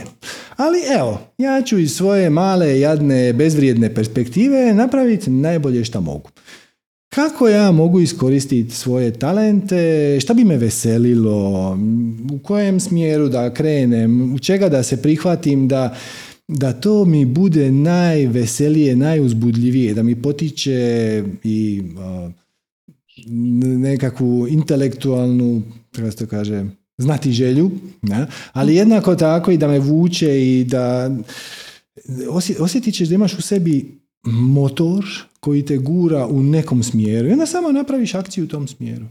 I naravno da će ego iskočiti i reći, jel, to neće biti dobro, ti to ne znaš, nisi još završila školu, nemaš certifikat, nemaš dovoljno iskustva, lijevo, desno. Ali mislim, kako ćeš imati iskustvo dok to ne radiš? Da. Znaš kako je meni mama rekla kad sam položio vozački, Sergio, molim te, nemoj voziti dok malo ne uloviš iskustva. Kako će se to dogoditi? Aj, molim te, nacrtaj mi. I onda napraviš najbolje što možeš. I ono, ne brineš se oko savršenstva, jer, ajmo biti iskreni, nikada nećeš dostići. To što ćeš ti raditi će postajati sve bolje i bit će sve korisnije, ali nikad nećeš dostići savršenstvo i to je ok. Napraviš najviše što možeš, najbolje što možeš sa resursima koji su ti na raspolaganju, jer to je isto jedan od trikova ega, ja bi to mogao kad bih imao dva kamiona i kuću na sedam katova, ne treba ti. Treba ti, za prvi korak treba ti upravo ovo što već sad imaš. No, poduzmeš akciju u tom smjeru i onda će ti se put krenuti otvarati. I vrlo vjerojatno odvešćete tamo gdje sad ni ne slutiš da bi te mogao odvesti, bit će puno bolje, kako je Nikolina malo prije zaključila, nego što si u svojim najluđim snovima mogla to isplanirati. Samo radiš bez očekivanja, bez inzistiranja da to mora ispast ovako ili onako, da toga mora doći ovo ili ono, ovoliko ljudi, onoliko para, bla, bla, bla, bla, bla. Nešto najbolje što možeš i gle, kako možeš od sebe tražiti da napraviš bolje od najboljeg što možeš. da si mogla napraviti bolje od najboljeg što možeš, onda bi to bolje bilo najbolje što možeš. Prema tome, samo napraviš najbolje što možeš i, i onda se put krene odmotavati i onda postane spektakularno. uh Ok, tako da u biti tak se, me, se mi čini da imam, kako bi rekla, e, dosta straha. I tak si mislim na neki, mm, dosta mi se, jako sam emocionalna i senzitivna osoba, ja, jako isto osjećam neke energije. Mhm. I sad, dosta mi isto da dolazi da pišem pjesme ili neke citate, ali ja to ne, ja se ne izrazim, ja to nik, nikam ne dam van, jer se mislim da mm, baš se mi čini da nekak, tko bi to trebao, si ja si mislim. I onda sam nekak e, nesigurna u sve. Da, da, da, svačam. Svi smo. To je, to je najnormalnija moguća stvar. Nesigurnost ti dolazi zapravo iz nepovjerenja u kreaciju. To, to je sve ovo što smo malo prije spomenuli, samo da ne ponavljam. Jer ta moja, taj moj talent nije nešto. Bilo bi puno bolje da igram tenis, odlično. Bilo bi puno bolje da sam balerina. Mislim, ali nisi, ima razlog zašto nisi. Da je sve bi htio da ti budeš balerina, onda bi te, ti to bila naj, najuzbudljivija moguća stvar. Samo slijediš svoje talente i ako ćeš ti pisati pjesme i nećeš ih nikom objavljivati, jer tretiraš ih kao svoj terapeutski alat, to je ok. Možda će se jedan dan to promijeniti, možda neće. Mhm. Nema veze. Ako je to nešto da ti izbaciš iz sebe, da, da se bolje shvatiš, da bolje samu sebe razumiješ, onda je to ok. Ista ti je stvar sa ovim što si rekla da se na tebe lijepe energije. Lijepe se energije zato što držiš u sebi tran, trunču, trunkicu krivnje. Krivnje koja proizlazi iz toga da osjećaš da tim ljudima treba pomoć. Či znači, netko dođe živčan i sad ti ga pokušaš malo mu, malo mhm. popričaš njima i to ne uspije. I onda ti samu sebe nekako kriviš jer ti nisi toj osobi uspjela pomoć. Ali zapravo kad shvatiš da svi, ali svi do zadnjeg, ali do zadnje bube, primaju upravo one sinhronicitete i upravo onu realnost kakva njima treba. I da je sve već u savršenom redu. Onda ćeš poduzimati akciju, po, pokušat ćeš, odnosno da ćeš najbolje što možeš da nekome osvijestiš ili mu pošalješ neku predavanje ili neki video ili neku knjigu ili mu nešto objasniš i to, ali nema inzistiranja na rezultatu. Hoće li ta osoba to prihvatiti, to nije tvoja stvar. Ali ono kao none of your business. nemaš se ti u to šta petljati. Ako ona kaže, joj, to si tako lijepo rekla, drugim riječima ne namjerava to primijeniti, nego samo je, je, bilo bi krasno da je to tako, ali pa pa, ne, ne, nema ništa od toga. To je ok. To je ok. Ta osoba ima drugi put, ima druge izazove, ima druge alate i možda to što je pomoglo tebi ne, ne pomaže njoj i to je ok. Ona će naći svoj put koji je drugačiji od tvog i to je savršeno u redu. I kad prestaneš prijanjati na rezultat, kad prestaneš se brinuti oko toga jesi li toj osobi pomogla ili nije, on, nisi, onda će se te energije puno, puno, puno slabije za tebe loviti. Jer zapravo ti imaš potpunu kontrolu nad time koju ćeš ti vibraciju imati, ali potpunu. I da, energije izvana mogu pokušati utjecati. Ali ako ih ti ne prihvatiš, onda nemaju nikakvog efekta. Mhm, mhm. Da, pa uvijek mi je nekako bila želja, e, već od malena se mi čini da imam neku želju pomoći ljudima. Ne znam zakaj imam, uvijek se mi to nekako obraća u, sebi unutra. I onda, mm, ali na, na neki način me isto to jako, uh, kako bi rekla, utruči. Uh, izmuči, jer hoćem nekomu pomagati, a, i onda me to oduzima neku energiju. Ali kad kad se mi čini da isto mi ljudi s lahkoćom priđu i mi pričaju neke stvari koje, koje pač jako, jako mi, kako bi kazala, lako povjeruju u mene mm-hmm. i kažu mi neke stvari i onda mene se čini da da možda sa time pomažeš nekom, nekom ali... Apsolutno, apsolutno, apsolutno. E, a gle ovo, Evo daću ti jednu spiritualnu praksu. Okay. Sljedeći, sljedeći put kad ti netko dođe uh, sa, i ti imaš potrebu joj pomoći jer ta osoba je u nekoj vrsti drame. Nije lako u životu. Iz objektivno subjektivnih razloga nije važno. Ajde, probaj ovo, prakticiraj duboko slušanje. Znači, nemoj ništa reći. Slušaš osobu, ali slušaš od riječi do riječi. I uno, klimaš glavom, upijaš sve to što ona kaže, ne prekidaš je, ne, ne, daš, ne daješ je nikakve savjete, samo je slušaš, slušaš, slušaš. I u početku se sad to zvuči ono kao pa ja to inače radim, ali dopusti, neki od tih ljudi će te udaviti. Ono, primijetit ćeš da ti četiri puta ponavljaju jedno te isto i stalno se vraćaju na šta god, šefa, muža, djecu, lijevo, desno E samo slušaj. I šta god ti je teže, može čak doći trenutak da bi najrađe eksplodirao, ma daj, pusti me na miru, ti i tvoj posao. Ili ti i tvoja djeca i ti i tvoj muž, daj, ostavi ga već jedan put. E, ne.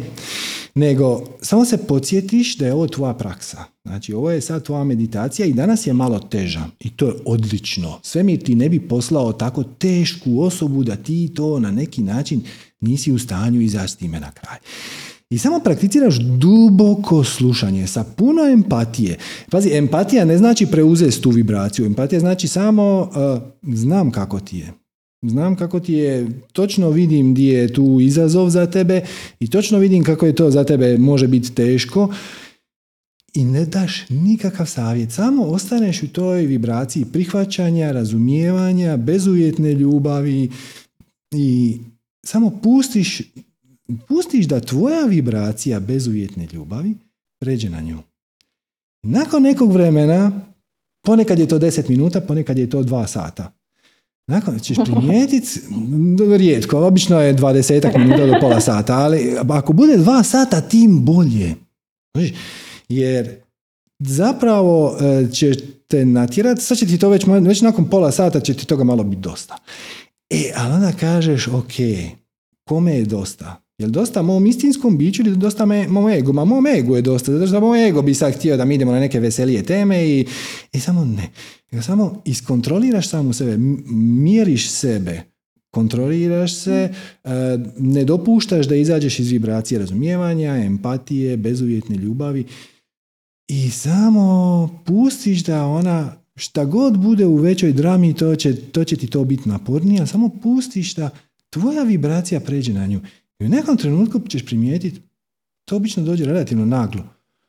Ono, ona će samo sjest mirno i reći ono, a šta ima ovdje, je li, je ovdje dobra kava? Jel mi možeš kuhati čaj? Ono, druga osoba, druga osoba.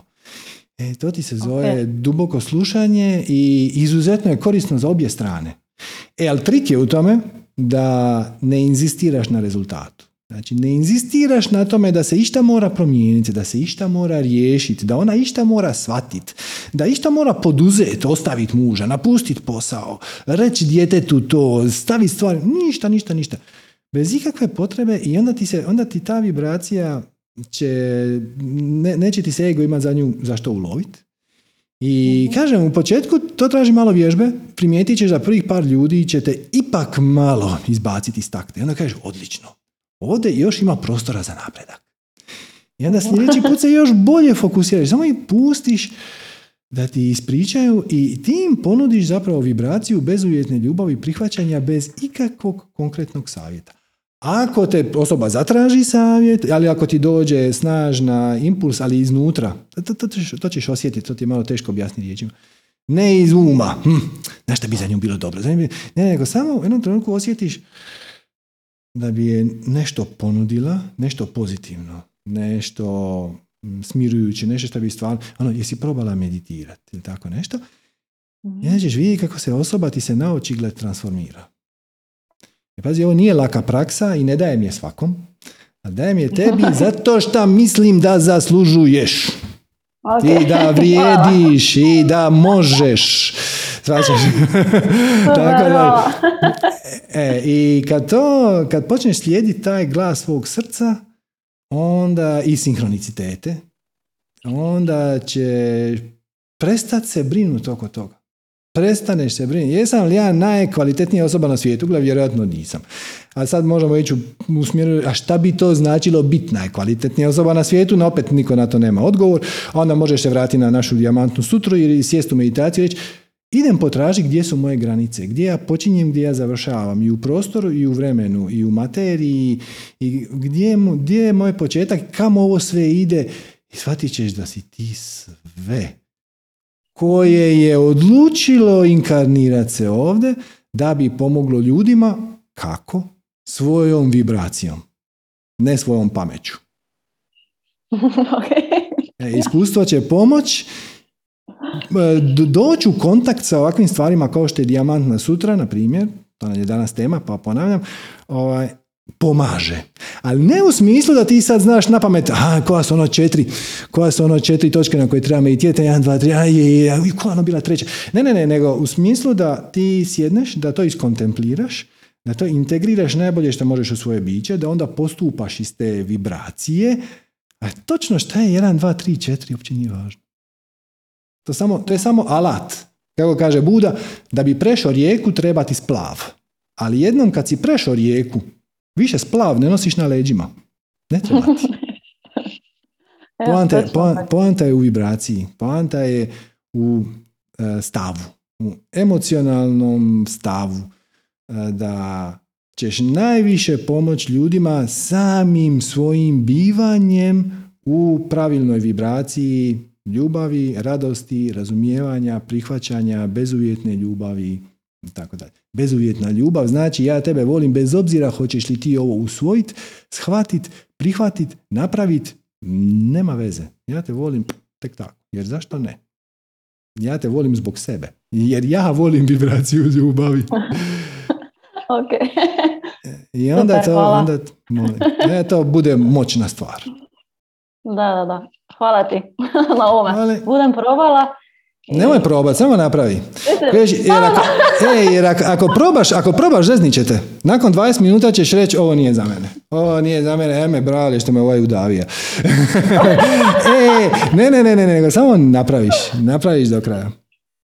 Ok, Jel ti ovo pomoglo? Jel ti ovo ima smisla?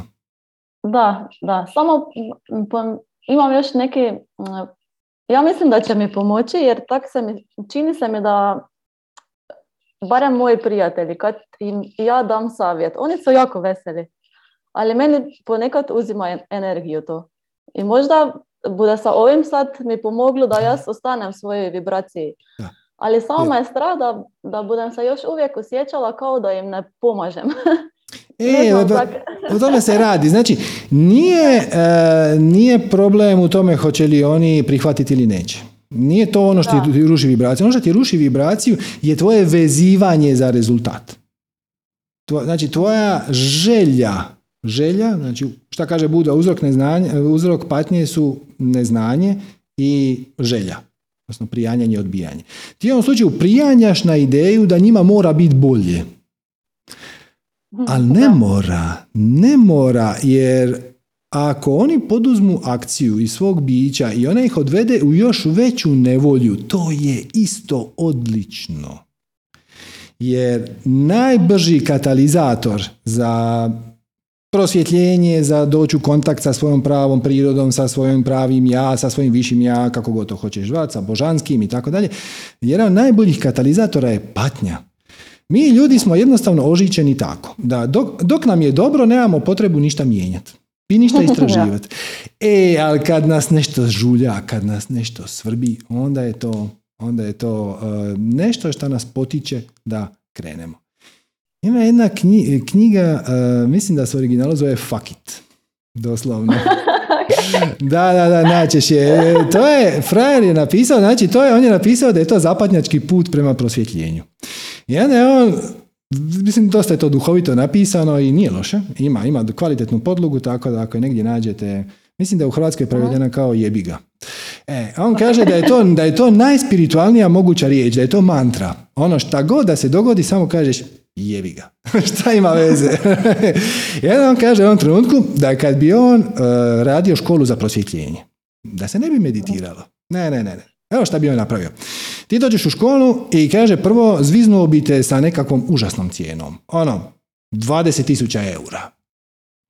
I sad, kaže, to je prvi filter. Da li je to ljudima stvarno toliko bitno ili nije? I onda, recimo, ljudi zaključe da ipak žele to prosvjetljenje i uplate su gadnu cifru. Onda kaže, onda bi im ja složio otkaz na poslu, e, napravio da ih žena vara, e, zapalio bi im kuću, probušio bi im gume na autu, dok u jednom trenutku ne bi došli ono, do točke da legnu na pod i kažu ej, jebi ga, e, stvarno više ne znam šta bi, e, govori, e, to je trenutak. Buđenja tvoje prave prirode. Kad ti otpustiš ego, ali ono u cijelosti. I kažeš, ono, gle, ja se sa ovim ne mogu boriti. Stvarno, stvarno, nema smisla. Patim cijeli život, sad patim još više i ono samo, znaš šta, otpuštam sva očekivanja. Baš me briga. Kako on kaže, fuck it, jebi ga.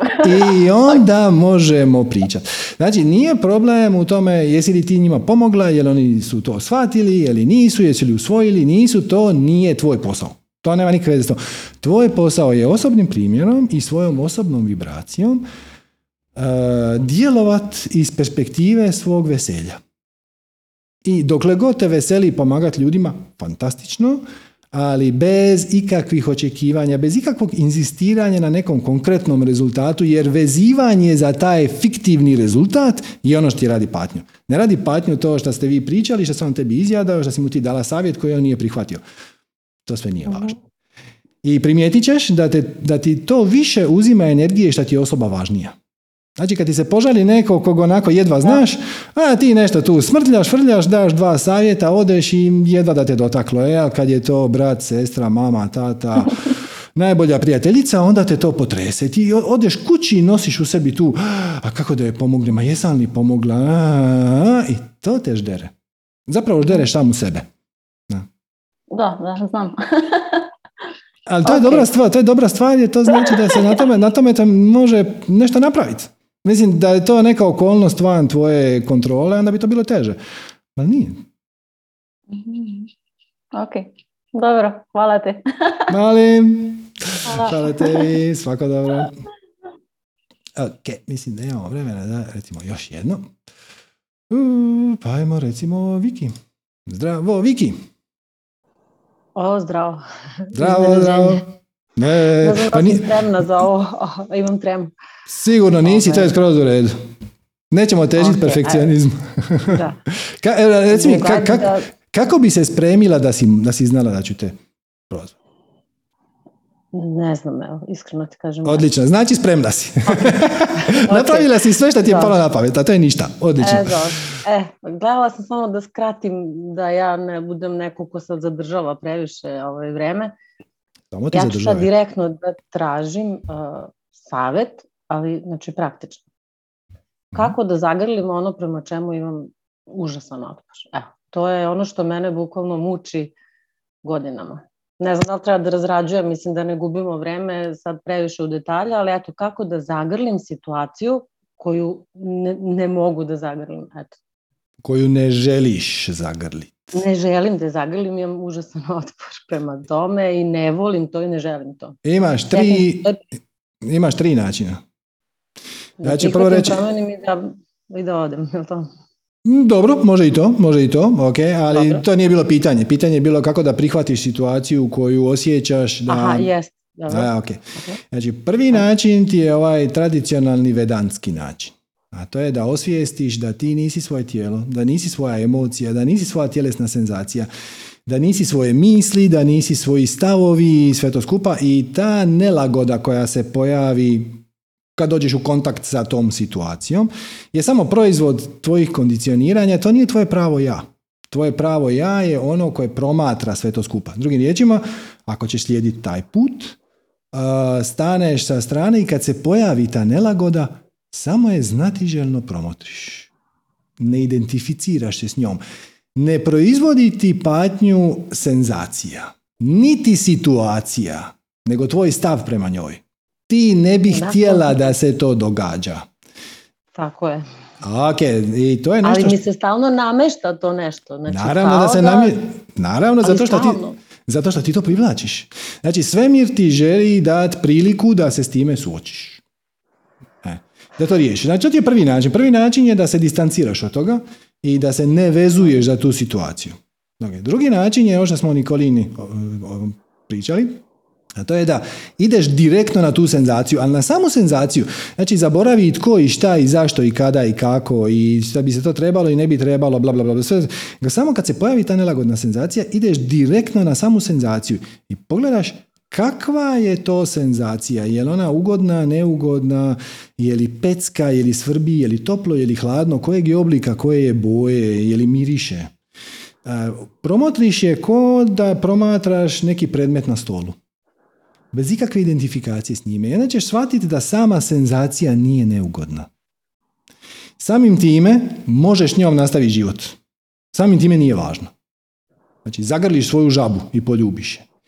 I imaš treći put koji mi ovdje e, najčešće i najradije promoviramo, pa možemo krenuti tim smjerom. A Ovdje se, pazi, ovdje se ne isključuju, znači možeš ti sva tri istovremeno koristiti.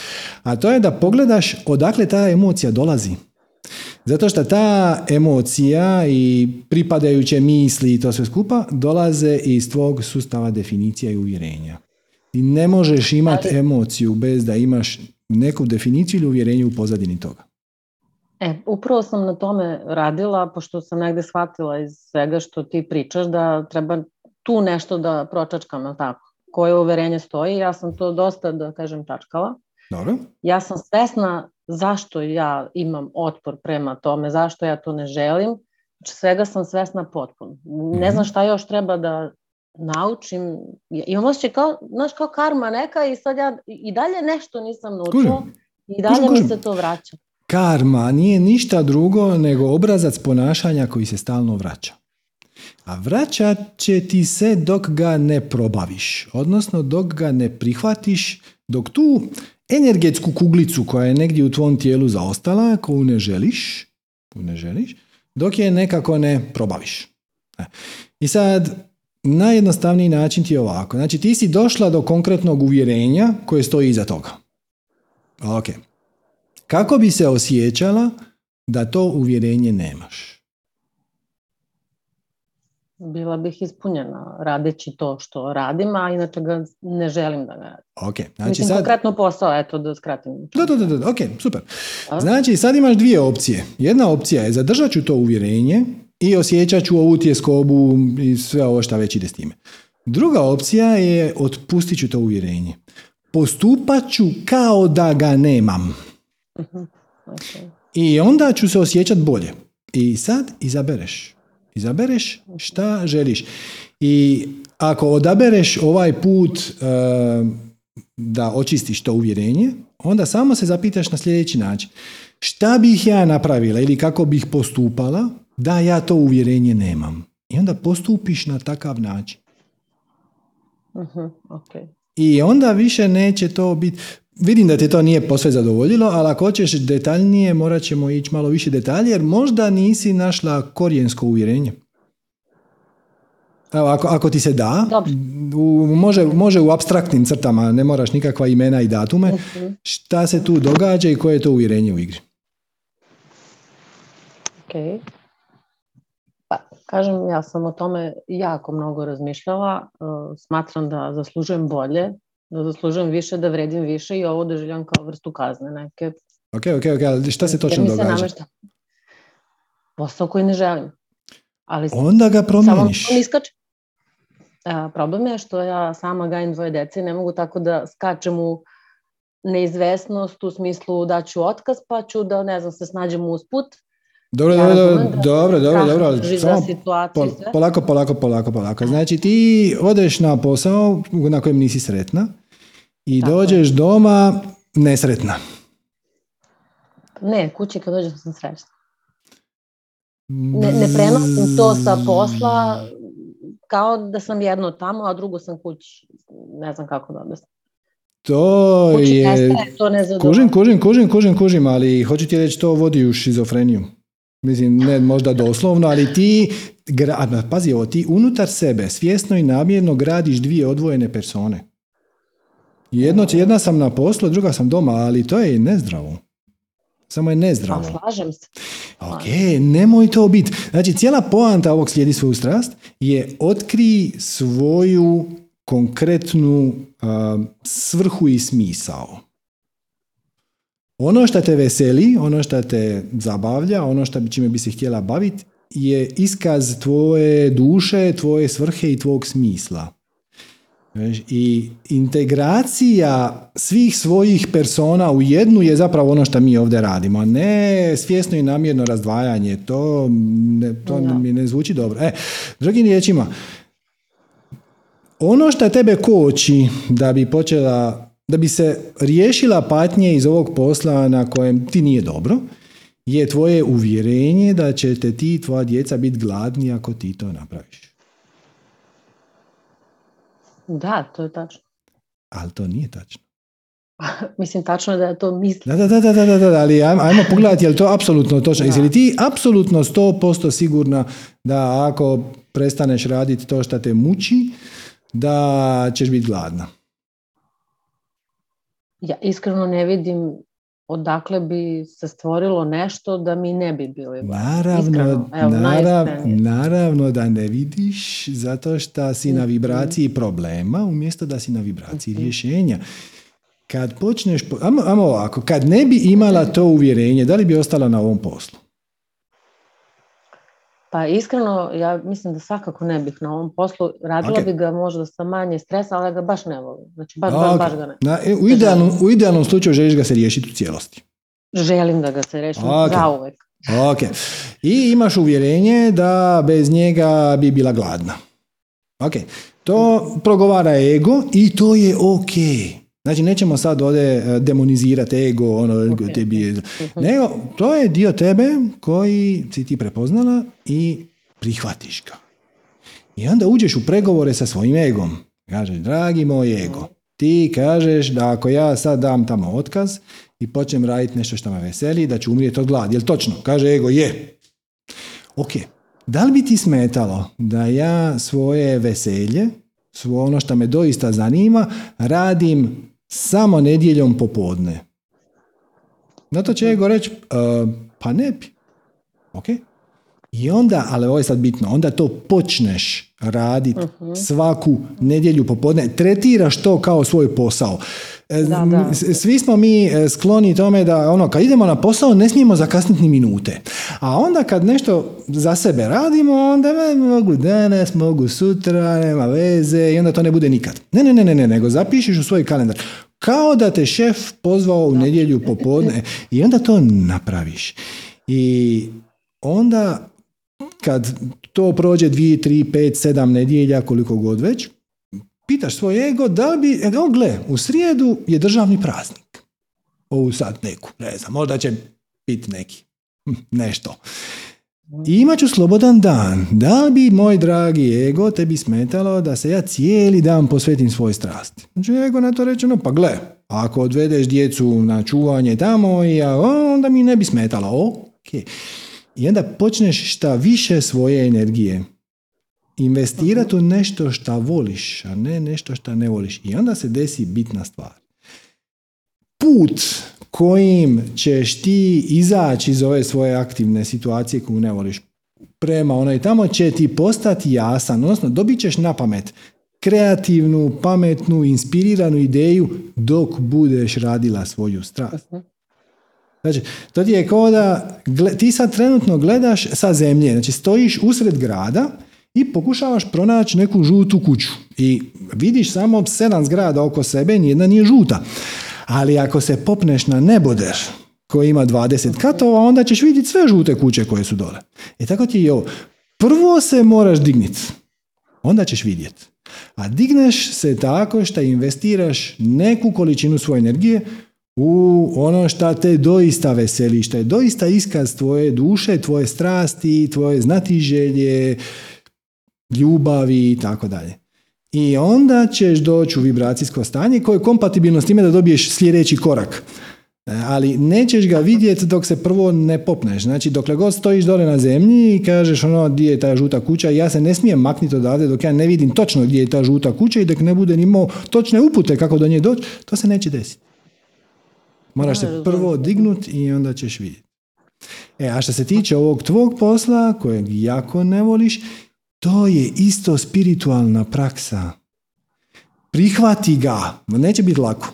Neće biti lako, ali baš zato što nije lako je izazov.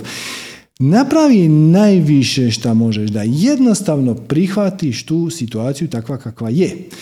I obraćaš joj se sa zahvalnosti, jer pazi ovo, čim ti počneš raditi svoju strast nedjeljom popodne, vrlo brzo ćeš osvijestiti da je to centar tvog života, da je to ono čemu se raduješ. I da to ne bi mogla da od ponedjeljka do petka ne radiš nešto što trenutno baš ne voliš. I onda budeš zahvalna na tome što radiš od ponedjeljka do petka jer ti omogućava ove tvoje nedjelje popodne koje su ti sav život svijeta.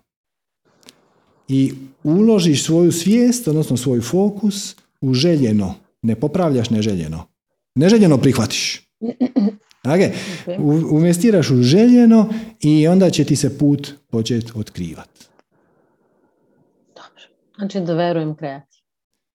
Da vjeruješ prvenstveno sebi, jer ti si aspekt kreacije. I da vjeruješ, možeš to ovo formulirati ovako. Mene kreacija podržava sad, znači imam i krov nad glavom i struju i internet i hranu i znači mene kreacija podržava čak i kad radim ono što ne volim. Zamisli tek kako će me podržavati kad počnem raditi ono zašto sam tu došla. Nema nikakve logike da te kreacija podržava do radiš nešto što ti nije nešto, pa vjerojatno tome onda nisi jako dobra, jer nisi baš ni jako zainteresirana i ti to onako odrađuješ i svejedno si živa. Podržana si u svim okolnostima. Zamislite koje će čudo nastat kad ti doista počneš živjeti svoju svrhu i kad to ljudi krenu primjećivati i kad te počnu prepoznavati i kad budeš sretna ispunjena Mislim, nema nikakve logike da će ta situacija biti teža ili lošija od ove aktualne, dapače. Da, naravno. naravno. Okay. Hvala ti puno. Molim, Pozdrav. pozdrav, Ćao. svako dobro, bo, bo. Eto ljudi, to će biti to za danas. Nadam se da je bilo korisno i zanimljivo. E, mislim da ću ja ovaj uvodni dio o dijamantnoj sutri izdvojiti, da to stoji na našem kanalu i kao posebno predavanje, jer tema je vrijedna. Tema je vrijedna. Ako uspijete naći neku knjigu o dijamantnoj sutri, ovo što sam vam ja danas ispričao jedan sažetak koji je dao Nhat Tan u knjizi Zen and the Art of uh, Planet Saving ili Saving the Planet. To je relativno nova knjiga i nije naglasak na dijamantnoj sutri, to je samo, samo onako usputno ispričano. E, sama knjiga je fokusirana na duboku ekologiju, odnosno poanta knjige je da da bi uspješno adresirao kolektivne izazove s kojim se naše čovječanstvo susreće, prvo ti moraš biti dobro. Tebi, to mora biti tebi kristalno jasno na, na razini duše, a ne na razini intelekta, da, ovo, da je ovo besmisleno. Šta mi mučimo životinje, uništavamo planet, ovo. Tek onda možeš biti efikasan aktivist i kad kažem aktivist, to ne znači da ti 90% svog vremena trošiš na to da radiš konkretno poslove koji su vezani za čišćenje planete i to, Aktivisti su svi koji slijede svoju strast. Jer prvo što treba pročistiti na ovom planetu je kolektivna vibracija koja nije nešto. Najblaže rečeno, nije jako dobra. Umjesto da se ljutite, umjesto da se žalite, umjesto da se pijenite na vijesti i na situacije i na okolnosti i na politiku, počnite od sebe. Počnite od sebe i mm, kad, kad doista integrirate taj koncept da smo svi mi jedno, ali na onom, ne na nekom filozofskom nivou, nego na onom mm, nivou atoma, pa dalje, pa emocija, pa misli i uvjerenje i tako dalje. I imat ćete puno više razumijevanja prema drugima, imat ćete puno više prihvaćanja situacije takva kakva je i onda će vaša akcija proizlaziti iz visoke vibracije i bit će kreativna i inspirirana. Ako se bavite aktivizmom zato što su svi drugi šupci, onda ćete im samo nabijati krivnju i to će samo, to neće imati nekog efekta. E, I onda sam još malo doradio ovaj, to predavanje, tako da ima tu elemenata iz nekih drugih e, izvora, ali to sve skupa nije važno. Važno je da vi budete sretni, veseli, da se bavite sa šta god da vam je već uzbudljivo, zanimljivo, potiče vam vašu znatiželju, bilo šta šta rezonira s vašom dušom i onda zadržite tu vibraciju i u toj vibraciji hodate svijetom. Tako se mijenja svijet. Kao bonus vi ćete se seliti iz paralelne realnosti u paralelnu realnost koja će bolje reflektirati vašu paralelnu vibraciju i vama će se činiti da svijet postaje bolji. Zapravo ništa ne mijenjate, samo mijenjate scenarije. Ovakav svijet kakav je i onda još gori, već postoji. Ovakav svijet kakav imamo pa puno bolji, već postoji. Sve već postoji. Samo je pitanje koju ćeš ti verziju percipirati, a biraš je svojom vibracijom. Kad si ti dobro, kad ti postupaš iz ljubavi prihvaćanja, neprosuđivanja, neočekivanja konkretnih rezultata, neočekivanja nagrade, kad si lišen strasti za rezultatom, svaki je put savršen. Hvala vam lijepa na vremenu i pažnji. E, kao i obično, ako želite da ovaj program nastavimo u ovom formatu, Zamolit ćemo vas za donaciju www.manifestiranje.com kroz donacija. Svaka nam je donacija zlata vrijedna i unapred vam najdublje zahvaljujemo na njoj. Pa evo, do nekog sljedećeg satsanga. Svako dobro, držite se i ostanite u visokoj vibraciji, jer zašto ne? Zašto ne? Kako je to Dalaj Lama lijepo rekao? Izaberi sreću. Bolji je osjećaj. I to je jedini razlog zašto vi to... Budite egoistični iz krajnje neegoističnih pobuda i rezultat će biti savršen. Hvala vam lijepa, nama ste i svako dobro.